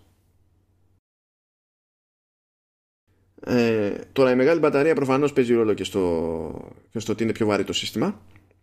Γιατί το 99,5 που είπα δεν ήταν στο 15 είχαν μικρύνει οι μπαταρίες σε εκείνα τα σασί. Ήταν νομίζω 80 κάτι. Οπότε χω, τελείως χοντρικά η, η μπαταρία σε χωρητικότητα ας πούμε έχει ανέβει γύρω στο 20% Τώρα σε τι αντιστοιχεί αυτό το πράγμα στην πράξη, πάλι ξανά το workflow. Η Apple δίνει ένα νούμερο εκεί πέρα και λέει μέχρι 11 ώρες, αλλά είναι για browsing. Και επειδή μιλάμε για την Apple, προφανώς είναι browsing με Safari και όχι με Chrome, γιατί άμα είναι browsing με Chrome, εντάξει, θα πέσει 7 ώρες λογικά η αυτονομία. Γνωστά αυτά τα πράγματα. Είσαι λίγο. Είσαι κακούλης. ναι, ναι, εγώ, εγώ είμαι κακούλης. Α γιατί τα έχω μαζεμένα της Google, αλλά τις ε, τα έχω μαζεμένα για το Vertical. Κάτσε να δεις τι έχει να γίνει στο επόμενο επεισόδιο είναι άλλο το θέμα και θα γελάνε και πέτρες. Αλλά τέλος πάντων, ναι.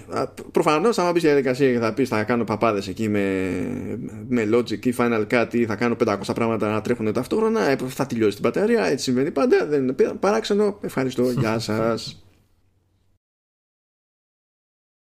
Και νομίζω ότι καλύψαμε θέματα μπαταρίας, ενέργειας, ξέρω εγώ και λοιπόν ιδιαιτεροτήτων. Άντε να πούμε ότι και ο φορτιστής που έχετε πακέτο είναι μεγαλύτερος με, ε, βασικά έχει το ίδιο μέγεθος με τον άλλον που ήταν στα 84 ή 86 W που ήταν για το 15 έχει το ίδιο μέγεθος, αλλά είναι 96 W αυτό δεν σημαίνει ότι ο άλλος δεν λειτουργεί ναι. Προφανώς θέλει ξέρεις, πιο ισχυρό για να φορτίζει, γιατί είναι μεγαλύτερη μπαταρία, να φορτίζει πιο, πιο γρήγορα. Ναι, ναι. Πιο normal.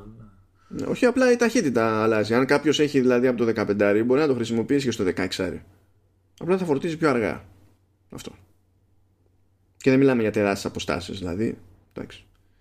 Μπορεί να υπάρχουν κάποια πολύ τραβηγμένα σενάρια του στυλ με εκείνον το φορτιστή. Το έχω στην πρίζα, αλλά αυτό που κάνω είναι τόσο βαρύ που δίνει πόνο τέρμα τσίτα το μηχάνημα που καταναλώνει πιο γρήγορα από ό,τι προλαβαίνει να ρεφάρει με τον μικρότερο φορτιστή.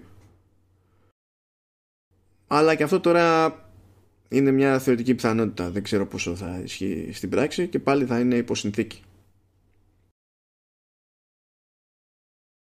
Και κάπως έτσι, Λεωνίδα.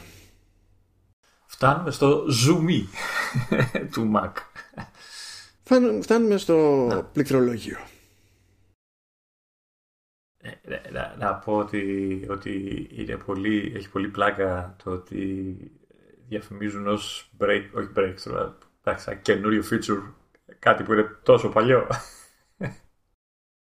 δηλαδή... Τι εννοείς, ότι είναι για τους διακόπτες; Ναι, ότι είναι, ουσιαστικά είναι το... Εντάξει, είναι η παλιά τεχνολογία, ρε παιδί, τα, τα, τα, το μηχανισμό που έχει και στα πληκτρολόγια τα, τα εξωτερικά που χρησιμοποιούν σε desktop μηχανήματα. Ακόμα το, το έχουν. Ναι. ναι, αλλά αυτό δεν αλλάζει ότι είναι ανασχεδιασμένος ο διακόπτης.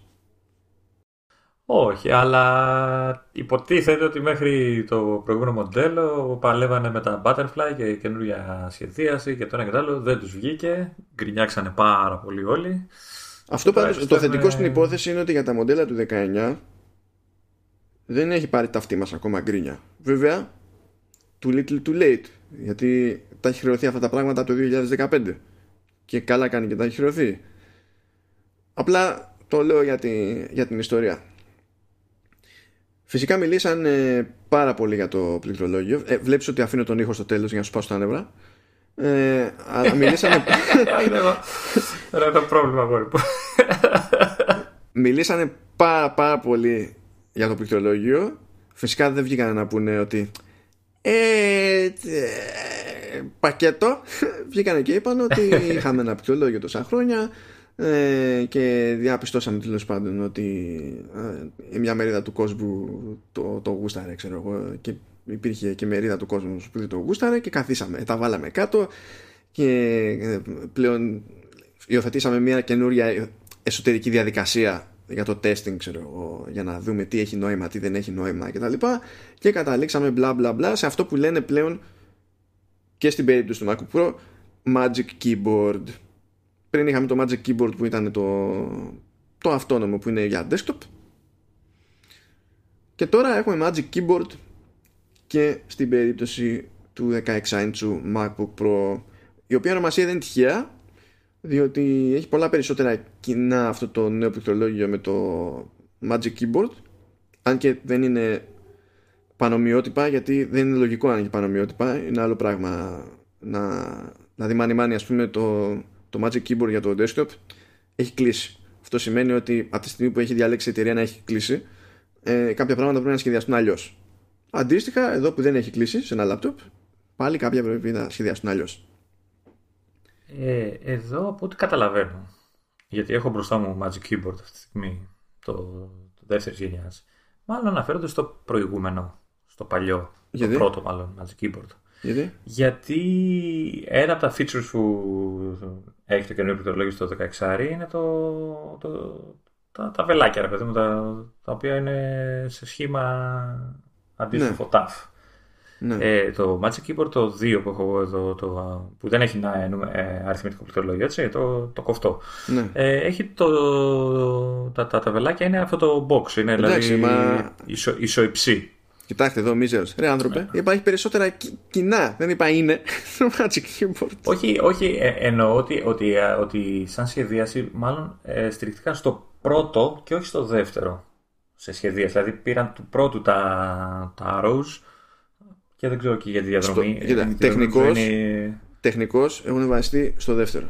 Σε πάρα πολλά σημεία. Α. Σε πολλά περισσότερα σημεία ώστε να θεωρήσουμε ότι επειδή το inverted T δεν υπάρχει στο, στο δεύτερης γενιάς, αυτό σημαίνει ότι mm. έχουν βασιστεί γενικότερα στο πρώτο.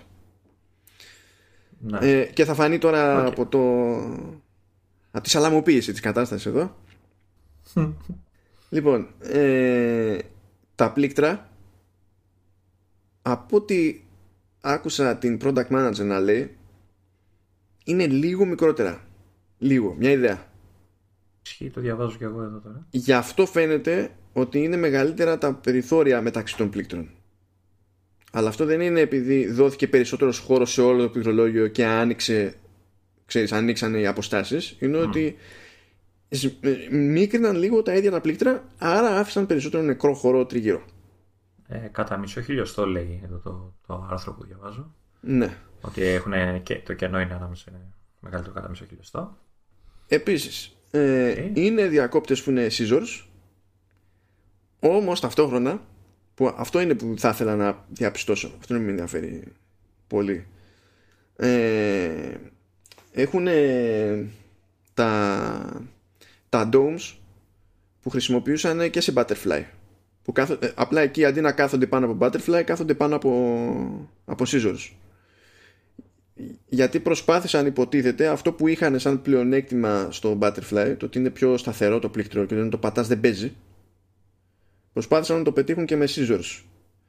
Αν το έχουν πετύχει όντως στην πράξη, τότε δεν έχω πρόβλημα να αφήσω ε, πίσω μου, ξέρεις, γενικά την υπόθεση του Butterfly. Γιατί το, αν θυμάσαι που σου είχα πει και σε προηγούμενη φορά, εμένα μου άρεσε αυτή η σταθερότητα. Και προτιμώ να μην τη χάσω. Ναι. Αν την έχουν πιάσει, έστω και στο περίπου, να πεις ότι χωρίσανε τη διαφορά στη μέση, ξέρω εγώ. Αλλά τουλάχιστον να έχει γίνει βελτίωση που να τη νιώθεις, ρε παιδί μου. Έχω κανένα πρόβλημα. Ε, επιπλέον. Κοιτάξτε τώρα έτσι, α, α, α, τον ακούτε έτσι πιστεύω ότι ψήνεται ήδη αντί να φτιάξει το παλιό να πάει για το καινούριο. Ο, δεν παίζει. Έτσι, δεν παίζει. ήδη- το, το ότι ψήναμε εγώ ήδη μπορεί να ψήνω για χίλια δημιουργείς. πράγματα, αλλά δεν, δεν παίζει αυτό το πράγμα. Δεν παίζει. Ναι, αλλά δημιουργείς δικαιολογίες στο κεφάλι σου αυτή τη στιγμή. Στο κεφάλι μου πάντα Καλά, υπάρχει καλά, δικαιολογία σε για καινούριο χάρτη. δεν καταλαβαίνω. δεν χρειάζεται προσπάθεια. Shiny. αυτό. τε- Τελειώσαν όλα. Καταρχάς είναι Space Gray, οπότε δεν θες κάτι άλλο. Καλά, ναι, ναι. Ε, επίσης έχει, έχει μεγάλη διαφορά στο travel. Ε, από εκεί που τι- στο δικό μου ας πούμε το travel είναι μισό χιλιοστό. Στα μοντέλα του 18 και του 19 νομίζω ε, είναι 0,55 χιλιοστά. Και σε αυτό το πληκτρολόγιο στο Magic Keyboard στο 16 στην ουσία σχεδόν διπλασιάζεται σε σχέση με τα αμέσως προηγούμενα μοντέλα και πηγαίνει στο 1 χιλιοστό. Αυτό είναι ένα από τα σημεία στα οποία μπορείς να πεις ότι τραβάνε από την περίπτωση του Magic Keyboard από την άποψη ότι και το Magic Keyboard ε, νομίζω, δηλαδή το τρέχον είναι στο 1,8 δηλαδή είναι πραγματικά σαν να προσπάθησαν να χωρίσουν τη διαφορά στη μέση. Μπράβο, αυτό ήθελα να καταλάβω γιατί επειδή το χρησιμοποιώ, να καταλάβω περίπου την αίσθηση. Ναι, ok, ok, είναι εξαιρετικό. Εμένα μου αρέσει αυτή η απόσταση. Και για να, επειδή είσαι και εσύ με, με προηγούμενο MacBook στο προηγούμενο σασί, ε, νομίζω ότι εκεί το travel είναι 1,5. Ναι, θα πρέπει να το δω στα. αν υπάρχουν specs για το πληκτρολόγιο. Ξέρω ότι είναι μεταξύ των δύο. Τα πατάω τώρα, κάνει κανένα beep τώρα θα με βρίζεις. ναι, έχει μια. έχει όντως μια ελάχιστη. Έχει λίγο μεγαλύτερο βάθος το, του λάπτοπ, ξέρεις, το ενσωματωμένο από το εξωτερικό. Αλλά εντάξει τώρα, είναι μικρή η διαφορά έτσι. Καλά, ναι, και είναι μικρές διαφορές. Απλά προσπαθούν να κινηθούν προς τα εκεί μεριά, ρε παιδί μου. Αυτό, αυτή να είναι μην η είναι αίσθηση μου τελείως γενικότερα. ξύ... να μην είναι τελείως ξύλο τα πλήκτρα, δηλαδή να μην τα πατάς και να σπάτα δάχτυλα, να έχει λίγο αίσθηση ότι το πατάς ρε παιδί μου. Ναι, ναι. Αυτό.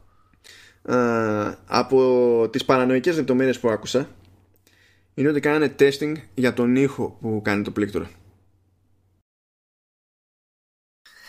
Να πόσο αθόρυβο είναι δηλαδή. Όχι. Το ζήτημα δεν είναι απλά πόσο αθόρυβο είναι. Παίζει ρόλο και αυτό το- πόσο θόρυβο βγάζει. ναι. Αλλά δεν τσεκάρανε μόνο αυτό γιατί σου λέει ότι εντάξει, δεν είναι ότι μπορείς να το κάνεις πλήρως αθόρυβο. Αυτό σημαίνει ότι αν είσαι σε ένα περιβάλλον κάποιο ξέρω, και δουλεύεις και δεν είσαι μόνος σου, άμα κάποιος είναι παραδίπλα, θα σε ακούει να πληκτρολογείς. Οπότε, αν έχει το Θεός σου, δηλαδή και να, με, και να μας δουλεύουν, τι να πω, χαλάλι. Λέω ότι μπήκαμε στη διαδικασία και κάναμε έρευνα για να διαπιστώσουμε ποιοι ήχοι είναι πιο ευχάριστοι. Α, στον άνθρωπο όταν τους ακούει ώστε να μην ενοχλείται από την πληκτρολόγηση που κάνει κάποιος άλλος. Και λέω εντάξει. okay, εντάξει. Αυτά, αυτά, αυτά, είναι τα παρανοϊκά τη, της Apple και σε στέλνει ξέρω εγώ ώρες ώρες. Τι να πω. Δεν, δεν ξέρω. Πραγματικά δηλαδή δεν ξέρω. Αλλά έχει και άλλη. Συνεχίζεται η περιπέτεια με το πληκτρολόγιο. Ε... Ναι, νομίζω ότι προσπαθήσανε να, να, να, να σβήσουν κάθε γκρίνια από όπου και αν προερχόταν έτσι. Ναι, ναι. από το ναι. πληκτρολόγιο. Ε, βάλανε κανονικό πλήκτρο escape πάνω αριστερά. Οι προγραμματιστές όλου του κόσμου πρέπει να το κραυγάζουν. Ναι, ναι, ναι, βέβαια πρόσεξε να δεις. Άκουσα τώρα, άκουσα τον Μάρκο Άρμεντ που ήταν, δηλαδή α, όλα αυτά τα χρόνια έκραζε. Έκραζε. Και ναι. μα γιατί να μην έχει κανονικό πλήκτρο escape και έτσι και αλλιώς και μέσα και αλλιώτικα και developers κτλ. Τώρα δοκιμάζει το, το καινούριο και λέει Εντάξει, δεν το χρησιμοποιώ γιατί τόσο καιρό έχω κάνει remap λέει ώστε να πατάω tab και, με, και με έχει βολέψει περισσότερο. Λέω. Ε, Λε, ε, εντάξει, εντάξει. Ε, Γι' αυτό μετά δεν παίρνω στα σοβαρά και το απόλυτο μίσος που έχει για, ε, για touch bar γιατί λες είσαι, είσαι τρελός. Είσαι τρε, απλά είσαι τρελός, ρε φίλε, και προκύπτει ότι είσαι τρελός. Είσαι ωραίος τρελός, αλλά είσαι τρελός. Νομίζω ότι βρήκα το μέντορά μου. Νομίζω ότι με ξεπερνάει. Δεν ξέρω. Και να το εξηγεί κιόλας ότι το tap είναι και μικρότερη απόσταση, είναι πιο πρόχειρο στο. Δηλαδή, κάνω pap με το. Μια χαρά λέει κομπλέ. Τώρα εντάξει, άλλοι λέει θα, το, θα τους φανεί πιο χρήσιμο. Δεν λέω. Α, λέω δεν μπορεί. μα, μα, μας δουλεύει το άτομο. Μας δουλεύει. Που ούτε που ξέρω δηλαδή, πόσες φορές έχει γκρινιάξει αυτό το θέμα όλα αυτά τα χρόνια. Ε, αυτό είναι το ένα μεμονωμένο πλήκτρο που έχει αριστερά τη touch bar.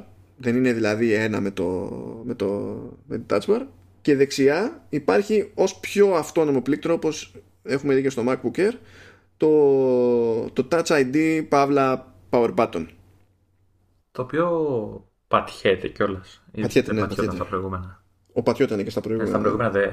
Α, α. Πατιέται γιατί όταν πατιέται είναι που λειτουργεί ως Power Button. Όταν απλά το αγγίζεις λειτουργεί το Touch ID. Ε, γιατί εντάξει, άμα ήταν με απλό άγγιγμα να, να, να λειτουργεί ως Power Button, καταλαβαίνεις θα γινόταν. Ναι, εντάξει. Ε, μια και λες για είμαστε εκεί στο χώρο της Touch Bar, ε, από ό,τι καταλαβαίνω έχει μικρύνει λίγο σε μήκος για να μπουν να χωρέσουν τα δύο πλήκτρα. Μα δεν έχει μικρύνει σε μήκος. Όχι, τι είναι κατα... Πώς, το, το ίδιο έχει. Μα στην ουσία αυτό που έχουν κάνει είναι ότι δύο πράγματα, δηλαδή να σου πω, αυτό που προηγουμένως ήταν πάντα σε touch bar, πάντα ήταν το escape key και πιάνει το δικό του χώρο ε, τώρα Α, απλά έχει αποκοπεί και έχει πάει λίγο πιο δίπλα. Και αντίστοιχα το ίδιο πράγμα έχει γίνει και με το button που είναι Touch ID. Δεν έχουν αλλάξει από εκεί και πέρα τα χαρακτηριστικά της Touch Bar. Αυτό που έχει αλλάξει είναι ότι έχει ελάχιστα μεγαλύτερη απόσταση από την πρώτη σειρά πλήκτρων. ώστε να είναι πιο δύσκολο να πατηθεί κάτι κατά λάθος. Α, αυτό εννοούν που λέει ότι είναι slightly higher above. ότι είναι λίγο πιο υπεροψη, περυψωμένη. Όχι, όχι. Εννο, εννοούν αυτό. Έχει, έχουν παίξει λίγο με την απόσταση. Το οποίο ελπίζω να σημαίνει ότι θα φτιάξουν ένα άλλο πράγμα γιατί πολλές φορές σε Touchbar συμβαίνει να πατάω κάτι, το UI να έχει feedback ότι το πάτησα. Δηλαδή να αλλάζει το, το χρώμα του πλήκτρου που μόλις πάτησα. Και το σύστημα να με αγνοεί. που υποθέτω ότι αυτό το κάνει, κάνει. ελπίζοντας να περιορίσει τα λανθασμένα πατήματα. Αλλά το θέμα είναι ότι αν αυτή είναι η λύση τους, τότε περιορίζει και πατήματα που δεν είναι λανθασμένα και απλά ενοχλούμε. Καλά, μπορεί απλώς να αγνοεί εσένα το σύστημα. Τουλάχιστον σε αυτή την περίπτωση πάλι το αποτέλεσμα δεν αλλάζει, ενοχλούμε. Υπάρχει μια σταθερότητα στην εμπειρία. Ναι, εντάξει. και νομίζω ότι με αυτά και με αυτά ξεμπερδεύουμε με το ρημάδι το πληκτρολ. Όχι ψέματα, δεν είπαμε συγκεκριμένα για το inverted T. Πες παιδί μου για το inverted T. Ε, επιστρέφει στα παλιά του, έτσι, στο, στο κλασικό του σχήμα. Ε, θα θυμίσω εδώ γιατί και εγώ όταν το διάβαζα έλεγα, ε, μου το λέω, πάντα έτσι δεν είναι τα, τα βελάκια και μετά κοίταξα και είδα ε, το πληκτρολόγιο μου. Ε, στα τελευταία λοιπόν μοντέλα το, τα βελάκια του πληκτρολογίου, το αριστερά και το δεξιά, είναι τετράγωνα, δεν είναι έτσι ε, στενόμακρα, ας το πούμε. Έχουν ουσιαστικά το ύψος που έχουν το πάνω και κάτω μαζί, ρε παιδί μου. Ουσιαστικά όλο μαζί δεν, σου δίνει την αίσθηση βελάκια. Είναι σαν να έχεις τρία πλήκτρα ίδια με τα, με τα υπόλοιπα. Ε, τώρα ε, επιστρέφουμε στο, στην παλιά σχεδίαση που σημαίνει ότι το αριστερά και το δεξιά είναι πιο στενά σε ύψος, πιο κοντά, ας το πούμε, ε, από τα υπόλοιπα πλήκτρα. Οπότε θεωρητικά είναι πιο εύκολο κάποιος που δεν κοιτάζει το πληκτρολόγιο του που γράφει να ξέρεις, ψηλαφώντας να πάει να, να, να, βρει και να καταλάβει ποιο πλήκτρο πατάει. Ε, ναι, καλό είναι αυτό. Εδώ άρχισε κάτι μπουμπουνιτά Οπότε okay, no. θα, θα έχετε. ναι, θα, θα έχει και white noise το επεισόδιο. Αν αρχίσει να βρέχει, okay, τέτοια, ε, θα περάσετε. Άκουσα, άκουσα μπουμπουνιτό και λέω πάει ανατινάχθηκε η μπαταρία. ναι, και ε, ε, οριακά πρόλαβε να περάσει ο ήχος το να φτάσει σε σένα στο κόμμα. ε, πάει και αυτό λοιπόν. Τώρα υποτίθεται ότι είναι δυσκολότερο να μπερδευτεί κάποιος για το αν πατάει πάνω κάτω και είναι και πιο εύκολο να πιάσει να πάει με το χέρι του στα τυφλά στο, στα, στα βέλη. Αυτό ήταν το παράπονο στην πραγματικότητα. Το πόσο εύκολο είναι να πάει κάποιος στα τυφλά. Εγώ πάλι που είμαι, αντίθ... είμαι ανάποδος άνθρωπος, ε, πιο πολύ με ενοχλεί το πάνω κάτω που τα έχουν κολλημένα έτσι και πολύ μικρά. Πιο πολύ αυτό με ενόχλησε όταν πρώτο πήρα το Magic Keyboard ναι. παρά τα, το δεξιά-αριστερά. Μα αυτό είναι που αλλάζει κυρίως με το inverted Αυτό είναι που φτιάχνουν. Όχι, το, το δεξιά-αριστερά αλλάζουν. Το κάνουν πάλι στενό. Το πάνω κάτω από ό,τι είδα είναι ίδιο. Είναι ίδιο. Κολλημένα Α. Κάνω λάθος; Α, ε, κάτσε όμως τώρα. Γιατί και εγώ δεν, έχω, δεν, το, δεν το θυμάμαι αυτό. Έτσι όπως το, έτσι όπως το ε, εσένα, λογικά το δικό σου το μηχάνημα πρέπει να έχει inverted τι, έτσι είναι. Όχι, εμένα δεν έχει inverted. Εμένα είναι στην ουσία στο, στο ίδιο ύψος που πιάνει το βελάκι για αριστερά και δεξιά. Πιάνουμε και τα δύο μαζί για, για πάνω κάτω. Αυτό που έλεγα. Αλλά στο, αυτό, στο αυτό inverted. Το, το καινούριο. Ποιο καινούριο; Τι Αυτό το καινούριο, το, τα τελευταία χρόνια που κάνανε. Α, ναι, που γκρινιάζανε. Ναι. ναι. Στο TAF, στο ανάποδο TAF, τα αριστερά και το δεξιά είναι πιο στενά. Είναι πιο. Αυτό που είπα, μακρόστενα. Ενώ, ναι, δηλαδή πιάνουν τώρα... ουσιαστικά το μισό ύψος. Ναι, θέλω να δω, για να δω. Ναι, εδώ πέρα έχουν μικρύνει τα πλαϊνά για να κάνουν χώρο, αλλά. Ναι, ναι, όχι τώρα, απλά δεν το θυμώ, δεν το έχω αυτό από μνήμης για το τι κάνανε. Και ξέρεις, το τι μικρύνε, αν κάτι μικρύνε, κάτι μεγάλωσε για να το πετύχουν αυτό. Όχι, το οπότε, ναι. το κάνουμε στενό μακρό, εντάξει αυτό. Alrighty, οπότε points για το ότι το βρίσκει κάποιος πιο εύκολα στα τυφλά not so much για την περίπτωση που κάποιος θέλει να ξεχωρίσει πιο εύκολα ανάμεσα σε πάνω και κάτω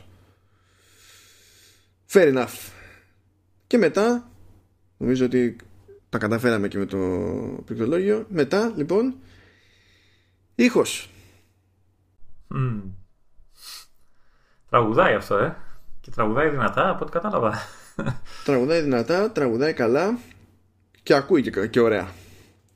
Και ακούει και ωραία, να. Ναι. Ας ξεκινήσω από το τελευταίο. Ε, έχει τρία μικρόφωνα όπως είχαν και τα τελευταία MacBook Pro και αυτό που έχω εγώ εδώ πέρα δηλαδή.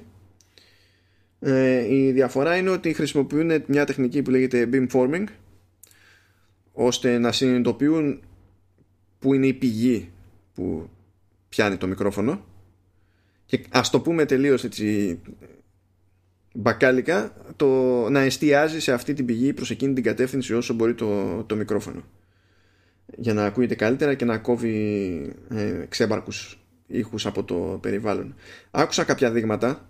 Δηλαδή άκουσα το ίδιο άτομο στο ίδιο περιβάλλον να γράφει με μοντέλο του 2018 και να γράφει με το 16 και η βελτίωση είναι μεγάλη. Αυτό που λέει η Apple ότι άμα κάποιος θέλει μπορεί να ηχογραφήσει και podcast έτσι δεν ισχύει. Ε, αυ... Ισχύει ε, στην περίπτωση που ξέρεις, άμα κάποιος ε. έπρεπε να χρησιμοποιήσει το ενσωματωμένο μικρόφωνο, τώρα θα κλαίμε λιγότερο. Ε, ε, εσύ είδες τέτοια σύγκριση. Εγώ είδα ένα βίντεο που ήταν και καλά, ξέρεις έτσι, πρώτες εντυπώσεις κτλ. Και, και ο τυπάς ε, ε, ήταν βίντεο έτσι, έγραφε, έλεγε μπλα μπλα μπλα μπλα και όταν έφτασε στα μικρόφωνα και έλεγε αυτό το πράγμα, ότι εντάξει, ok, okay, τα παραλέει λίγο, αλλά έχει όντως μεγάλη διαφορά σαν ποιότητα του μικροφόνου.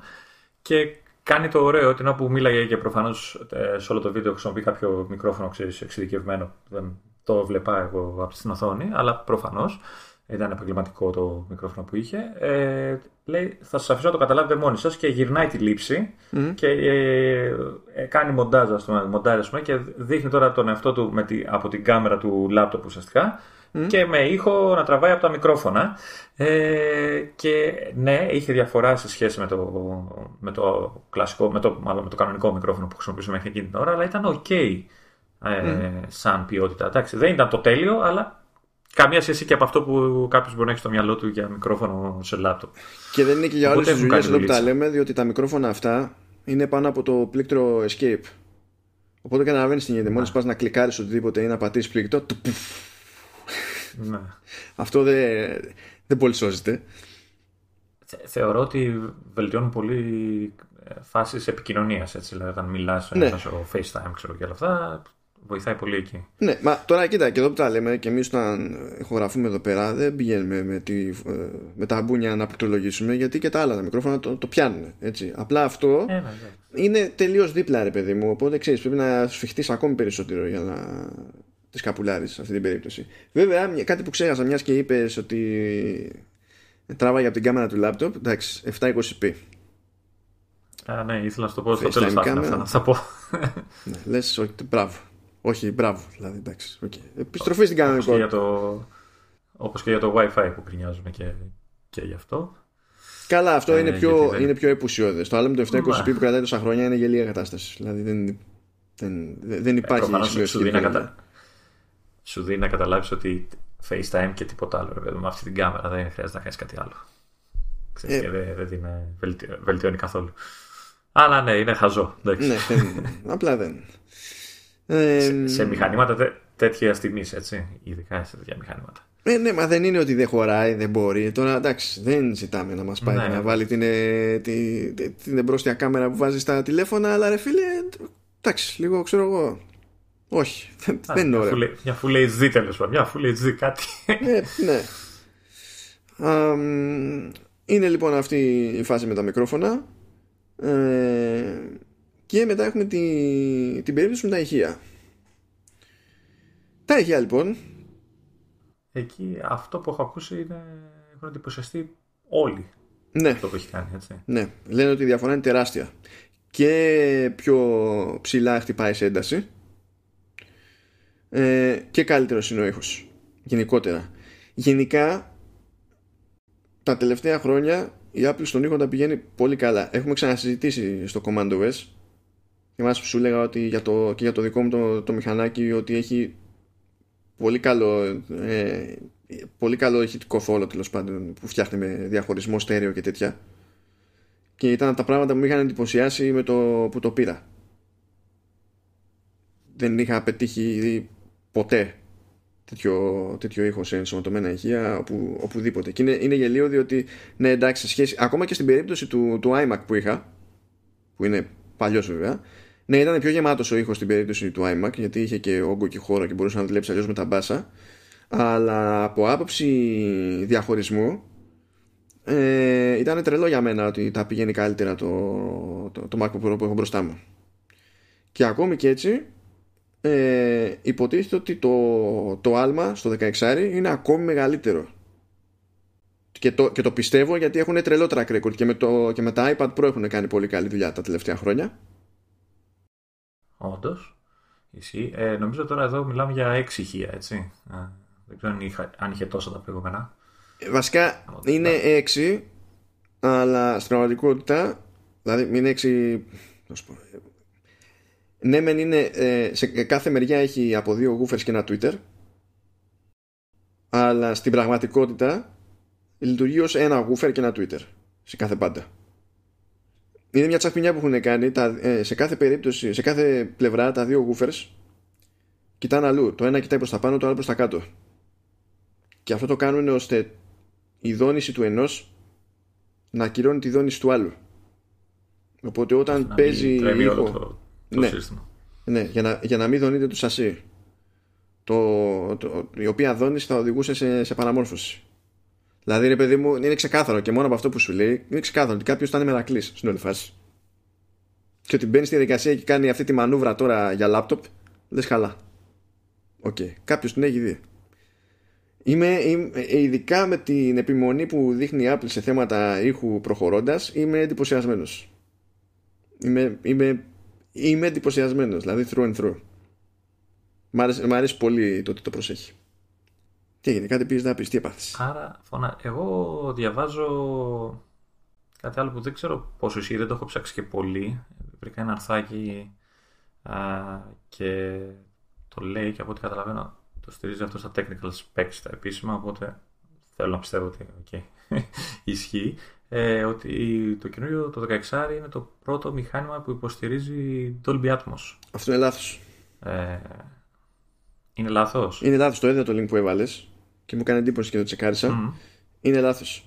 Okay. Ε, διότι έχει τύχει να χρειαστεί να γράψω γι' αυτό και γι' αυτό είμαι σίγουρος ότι είναι λάθος επειδή το είχα ψάξει τότε. Ε, και τα προηγούμενα μοντέλα υποστηρίζουν Dolby Atmos και το, το support article που έχει δηλαδή στο knowledge base η Apple που λέει ποια μοντέλα υποστηρίζουν Atmos λέει σίγουρα για τα μοντέλα του 19 άρα και το 13 που τρέχει και το 15 που αποσύρεται αυτό τώρα που δεν το έχω από μνήμης είναι αν καλύπτονται και του, και του 18 διότι Πάντως, το άρθρο έλεγε μόνο για τα τελευταία iPhone και για το Apple TV 4K Ξεκάθαρα κάνει λάθος. Κάνει λάθος. Είμαι, δηλαδή, όχι απλά είμαι σίγουρος ότι το τρέχον 13 το υποστηρίζει, όχι το δικό μου, το, το τρέχον 13. Αλλά το έκανε ναι, και double ναι. check και είναι από το knowledge base της ίδιας της Apple. Okay. Άρα το λάθος είναι ότι υποστηρίζεται και σε παλιότερα, υποστηρίζεται και σε παλιότερα μηχανήματα. Αλλά υποστηρίζεται, έτσι. Το, το, το έχουν το Dolby Atmos. Ναι, εντάξει, ένα, ένα, ένα, ένα decoder είναι. Να. Okay. Δεν ξέρω γιατί το κάναν τόσο λάθος αυτοί. Ε, γιατί πήγανε και είδανε τη σελίδα του, του προϊόντος με τα specs και είδαν εκεί αναφορά σε Dolby Atmos ενώ στα άλλα μοντέλα εκεί δεν το λέει. Να. Αυτό δεν σημαίνει όμως ότι, ότι δεν υποστηρίζεται. Ότι δεν υπάρχει. Γιατί άμα πας μετά και ψάξεις στην Apple και σου λέει ότι ωραία, υποστη... γενικά η Apple λέει κάποια πράγματα για Dolby Vision και για Dolby Atmos και σου λέει ποια, ποιες, ποιο hardware, τι hardware πρέπει να έχεις για να μπορέσεις να λειτουργήσεις Dolby Atmos και αντίστοιχα ξέρω εγώ Dolby Vision. Ε, και στο Dolby Atmos δεν έχει μόνο το 16. Μπορείς να τους βάλεις comment και να τους κράξεις. Εντάξει, κοίτα, δεν είναι ότι κάνανε και την πιο άκυρη σκέψη. Δηλαδή, το ότι είμαι σίγουρος ότι δεν ισχύει αυτό το πράγμα και ήμουν σίγουρος πριν πω στη διαδικασία βλέποντας αυτό το link που έβαλες στο, στο note να το ξανατσεκάρω ε, τι, ήταν τύχη ρε ήταν συγκυρία το ότι το θυμόμουν διότι είχε χρειαστεί να το ψάξω νωρίτερα για άσχετους λόγους στην ουσία, όταν είχα μπει στη διαδικασία και το είχα ψάξει, ήταν όταν είχε ανακοινωθεί ε, το, ότι θα, το TV App σε Καταλήνα θα υποστηρίζει Dolby Vision και Dolby Atmos. Και ήθελα να δω πού θα τα υποστηρίζει αυτά. Για να δω αν πιάνει το σύστημά μου ή όχι. Και τότε είχα δει ότι δεν πιάνει το σύστημά μου. Όχι επειδή δεν ξέρω κι εγώ τι, πρέπει να. Απλά συνήθως αυτές τις περιπτώσεις έχουν πειράξει κάτι και στο, και στο audio chip και αυτή πρέπει να είναι η, η διαφορά. Ε, Αλλιώς το ζήτημα είναι έχω decoder, δεν έχω decoder. Δεν είναι ότι ε, φτιάξαμε ηχεία ειδικά για την περίσταση, διότι και το Atmos σου λέει ότι λειτουργώ και έτσι, λειτουργώ και αλλιώς, λειτουργώ και παραλλιώς. Προφανώς αλλάζει το αποτέλεσμα. Ε, και εδώ που τα λέμε τώρα, όσο καλά και να είναι τα ηχεία ενός laptop, δεν περιμένει κανένας να υποκαταστήσει ένα σωστό στήσιμο για Dolby Atmos. Δηλαδή είναι είναι, είναι γελίο. Πιο πολύ με ενδιαφέρει εμένα το. Που αυτό δεν το ξέρω. Πιο πολύ με ενδιαφέρει ναι. εμένα το αν θα λειτουργεί σωστά το Atmos σε MacBook και όχι μόνο σε MacBook με ακουστικά. Α, ώστε να σου δίνει την ψευδέστηση του surround ουσιαστικά. Μα το ίδιο κάνει και με τα ηχεία. Γιατί δύο ηχεία έχεις. Αλλά... Ναι, αλλά εντάξει τώρα με τα ακουστικά είναι πιο, πιο εύκολο. Να... Πιο, μάλλον πιο ουσιαστικό τα έχεις κλειστά τα αυτιά σου, είναι, δεν έχεις άλλους θορύβους γύρω; Είναι άλλη προσέγγιση και εκεί δεν βάζεις ε, ακουστικά που είναι για surround. Βάζεις στέρεο. Αν βάλεις για surround, την πάτησες. Το θυμάμαι, το έχεις ξαναπεί. Α, τα θυμάμαι τα μαθήματα που μου κάνεις. Ε, ε. Είδες. και επειδή γίνεται ρε παιδί με αυτό το πράγμα, δηλαδή με το Dolby Access στο, στο Xbox, άμα, δηλαδή εκεί το, εκεί το licensing το είχαν λύσει αλλιώς. Σου λέει: Ωραία, δεν κάνουμε αλλαγή σε hardware, θα κάνουμε αλλαγή σε software αλλά επειδή κάποιος πρέπει να πληρώσει το license στην Dolby, πάρα πολύ ωραία, 15 ευρώ. αλλά κανονικά μετά το σύστημα νιώθει ρε παιδί μου σε Dolby Atmos με το που, που κουμπώνεις πάνω ε, καλώδια και ξέρει ε, καλώδια, ε, ακουστικά και ξέρει μετά πώς θα παίξει και είναι, είναι, είναι καλό το αποτέλεσμα οπότε θα πεις ρε παιδί μου αφού το, αφού το λειτουργικό το υποστηρίζει ασχετά με το τι, κάνουν τα, τι κάνεις να παίζεις τα ηχεία θα με αφήσεις ή δεν θα με αφήσεις να πιάνει το η φάση και στα ακουστικά. Και κανείς δεν ξέρει. Που εκεί βέβαια θέλει ενσύρματα έτσι. Ασύρματα δεν μας βλέπω. Τέλος πάντων, άλλη ιστορία αυτή. Αλλά πολλοί, δηλαδή εξακολουθώ να χαίρομαι πολύ που προσέχουν τόσο πολύ τον ήχο. Και είχε, είχε πλάκα, όταν είχε πάρει. που να μου το πεις και δεν το έχουμε συζητήσει εμείς αυτό. Ε, είχε πλάκα που όταν πήρε ο Βασίλης το Mac Mini και συνειδητοποίησε ότι είχε ένα ηχιάκι πάνω για τα αυτονόητα, ξέρεις, τα, τους ήχους συστήματος, ξέρω εγώ, σε περίπτωση που δεν έχεις κάτι άλλο κτλ. Και δεν μιλάμε τώρα για ένα ηχιάκι της προκοπής, μια ιδέα είναι. Αλλά του είχε κάνει εντύπωση, γιατί πάντα υπάρχει σε συστήματα, σε desktop, ένα τέτοιο ηχιάκι ακριβώς για κάποια ακραία ενδεχόμενα. Ε, ότι για αυτό το ρόλο, για αυτή την περίπτωση ηχείου, ότι ήταν αναπάντηχα και αχρίαστα καλό αυτό το ηχιάκι. Ναι, όντως. Είναι αρκετά δυνατό. Εντάξει, δεν περιμένεις ποιότητα, αλλά είναι. Όχι. Ναι, ναι. Απλά ε, ταυτόχρονα. Α, δηλαδή, εγώ δεν το έχω ακούσει, έτσι δεν έχω άποψη. Αλλά με αυτά που μου έλεγε ο Βασίλης και από ό,τι φαίνεται και εσύ την ίδια εντύπωση έχεις, με αυτό που μου λες, ε, έχει ακόμα και ποιότητα που έχουν φροντίσει να έχουν σε αυτή την περίπτωση εκείνο του ηχιάκι την έχουν χωρίς να υπάρχει πραγματικός λόγος να υπάρχει αυτή η ποιότητα εκεί πέρα για αυτή τη δουλειά. Ε, εγώ είχα εντυπωσιαστεί στο ότι είχε ηχιάκι. Γιατί δεν ξέρω πώς το καλό το χωρέσαμε όλο αυτό. Αλλά εντάξει. Τώρα φαντάζομαι ότι εντάξει, αυτό το πράγμα γιατί το να καθόμαστε και να λέμε MacBook Pro, ηχιάρες, μικροφωνάρες, μεγάλη βελτίωση κτλ. Και, και εμείς να καθόμαστε να ακούμε καμιά μουσικούλα και τέτοια δεν έγινε και τίποτα η απορία είναι για το τι ρόλο παίζουν αυτά σε επαγγελματίες και δεν είμαι πολύ σίγουρος πάλι τα καλύτερα ηχεία πόσο συγκλονιστικό ρόλο παίζουν σε κάποιο επαγγελματικό workflow. Εντάξει, μπορεί αν yeah. θες να πειράξεις κάτι σε μια σύνθεση να κερδίζεις λίγο σε σαφήνεια ώστε να ξέρεις λίγο πιο εύκολα τι κάνεις αν είσαι αναγκασμένος να δουλέψεις on the go. Αυτό το σενάριο που άκουσα που δεν το είχα σκεφτεί σαν ενδεχόμενο έχει να κάνει με τα μικρόφωνα. Ε, διότι η, σου λένε ότι μουσικοσυνθέτες όταν τους κάνει μια ιδέα ε, προκειμένου να τους φύγει κάπως πρέπει να την κάνουν κάτι ρε παιδί μου. Και συνηθίζουν να χρησιμοποιούν πολλές φορές ακόμα και το, το iPhone είτε με GarageBand είτε με voice memos ώστε κάπως ξέρεις να, κρατή, να κρατήσουν την ιδέα άσχετα με το αν θα πρέπει να τις αλλάξουν τα φώτα μετά. Να, να. Ε, και ότι αυτό όταν έχεις τέτοια μικρόφωνα ε, είναι πιθανότερο και να σε διευκολύνει γενικότερα αλλά να καταλήξεις και με ένα sample ας πούμε που ίσως να μην είναι άχρηστο μετά κάτι που να πρέπει να το γράψεις από την αρχή. Το αυτό είναι πολύ συγκεκριμένο σενάριο απλά επειδή δεν το άκουσα από μία μεριά μόνο. Υποθέτω ότι σε αυτές τις περιπτώσεις μπορεί να παίζει ένα κάποιο ρόλο. Και εκεί με πήγε η περιέργεια για τα μικρόφωνα του ξέρεις, ενός σύγχρονου iPhone γιατί δεν έχει νόημα τσεκάρω το δικό μου. Ε, σε σχέση με τα μικρόφωνα που ξέρω ότι έχουν τα MacBook τα τρέχοντα και το μικρόφωνο του, του καινούριου στις 16 inches και αυτός που είχε τα samples με τη φωνή του από τον ίδιο χώρο είχε γράψει και από iPhone. Και από iPhone για τέτοιες δουλειές ήταν πολύ χειρότερο. Δηλαδή η φωνή ήταν εντάξει αλλά έπανε, έπιανε πολύ περισσότερο θόρυβο από τριγύρω. Και ήθελε καθάρισμα άλλο. Το οποίο δεν το πολύ περίμενα. Δεν περίμενα να είναι τόσο μεγάλη η απόσταση. Περίμενα να σου πω αλήθεια να είναι λίγο πιο εντάξει η φάση με τα πιο πρόσφατα iPhone. Να, και να μην, είναι, να μην μου φαίνεται τόσο μέρα με νύχτα πούμε, με το MacBook. Πάντως όλη αυτή η συζήτηση με τα μικρόφωνα, εντάξει, δημιούργησε και εμένα, δημιούργησε μια δικαιολογία. Επιτέλους βρήκα το σύστημα που είναι αντάξιο της φωνής μου. Οπότε ναι. θα το πάρω για να την ηχογραφώ και να σου στέλνω samples α, έτσι, της φωνής μου και του τραγουδίσματός μου. Γενικά θέλω να δω με πόσους διαφορετικούς τρόπους θα αποτύχεις να πάρεις iPad Pro. Δεν ξέρω. Όχι, ε, εν τω μεταξύ βλέπεις ότι το iPad Pro που ήθελα να πάρω πάντα, το, αυτό που τρέχει δηλαδή και δεν το πήρα ποτέ κτλ. Ε, αρνείται να αποσυρθεί έτσι. Έχει, είναι το, ίσως το μόνο iPad που δεν ε, αντικαθίσταται στο χρόνο απάνω ρε παιδί μου. για να μην ναι. μιλήσω για τα δικά μου τα iPad που έχουν αποσυρθεί στους 6 μήνες.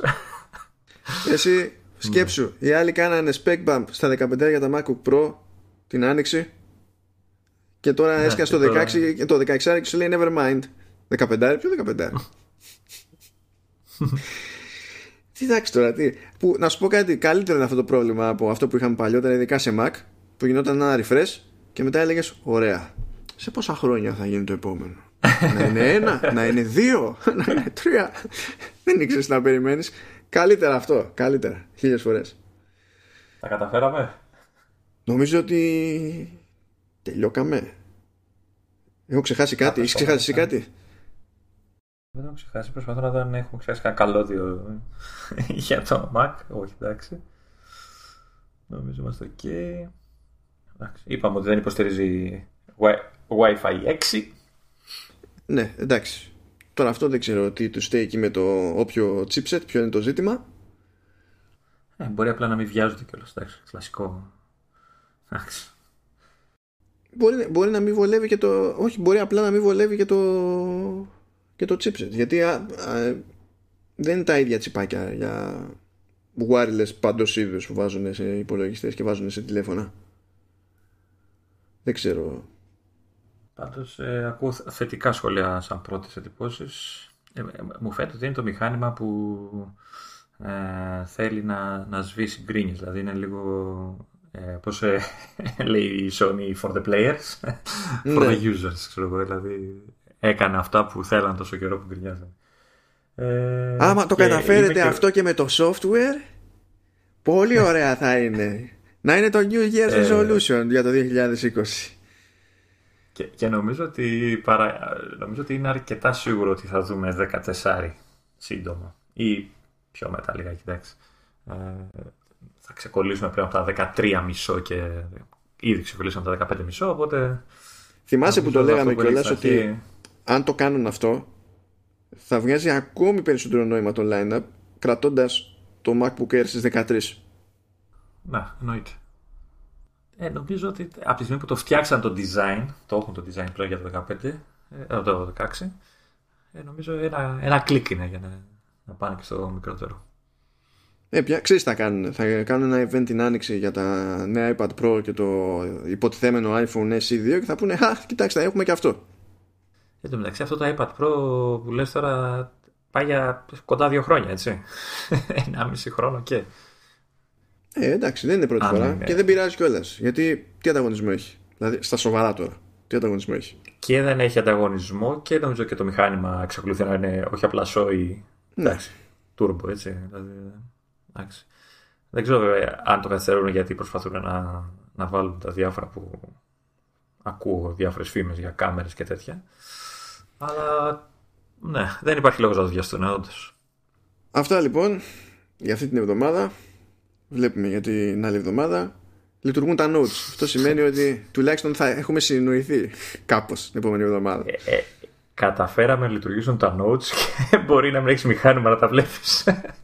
Ναι, ναι, ναι. Θα, θα δω, θα δω. Γιατί υποτίθεται ότι αν είμαι τυχερός, μπορεί να, κάνει, να γίνει ό,τι να γίνει σε μία μέρα. Φυσικά δεν είμαι τυχερός, άρα δεν πρόκειται να γίνει σε μία μέρα. Υπολογίζω τουλάχιστον δύο. Και ξέρεις, είμαι με την ελπίδα μήπως προλάβω και παραλάβω μέχρι Τετάρτη μεσημέρι, ώστε να μην τρενάρουμε καλά πράγματα. Οπότε υπάρχει μια ελπίδα για ένα εκρηκτικό επόμενο podcast. Ναι, τώρα θα, εκραγεί, θα κραγώ εγώ, θα εκραγεί το hardware, δεν ξέρω. Αλλά παίζει. παίζει. Αλλά εντάξει, κατά μία έννοια και εγώ hardware είμαι.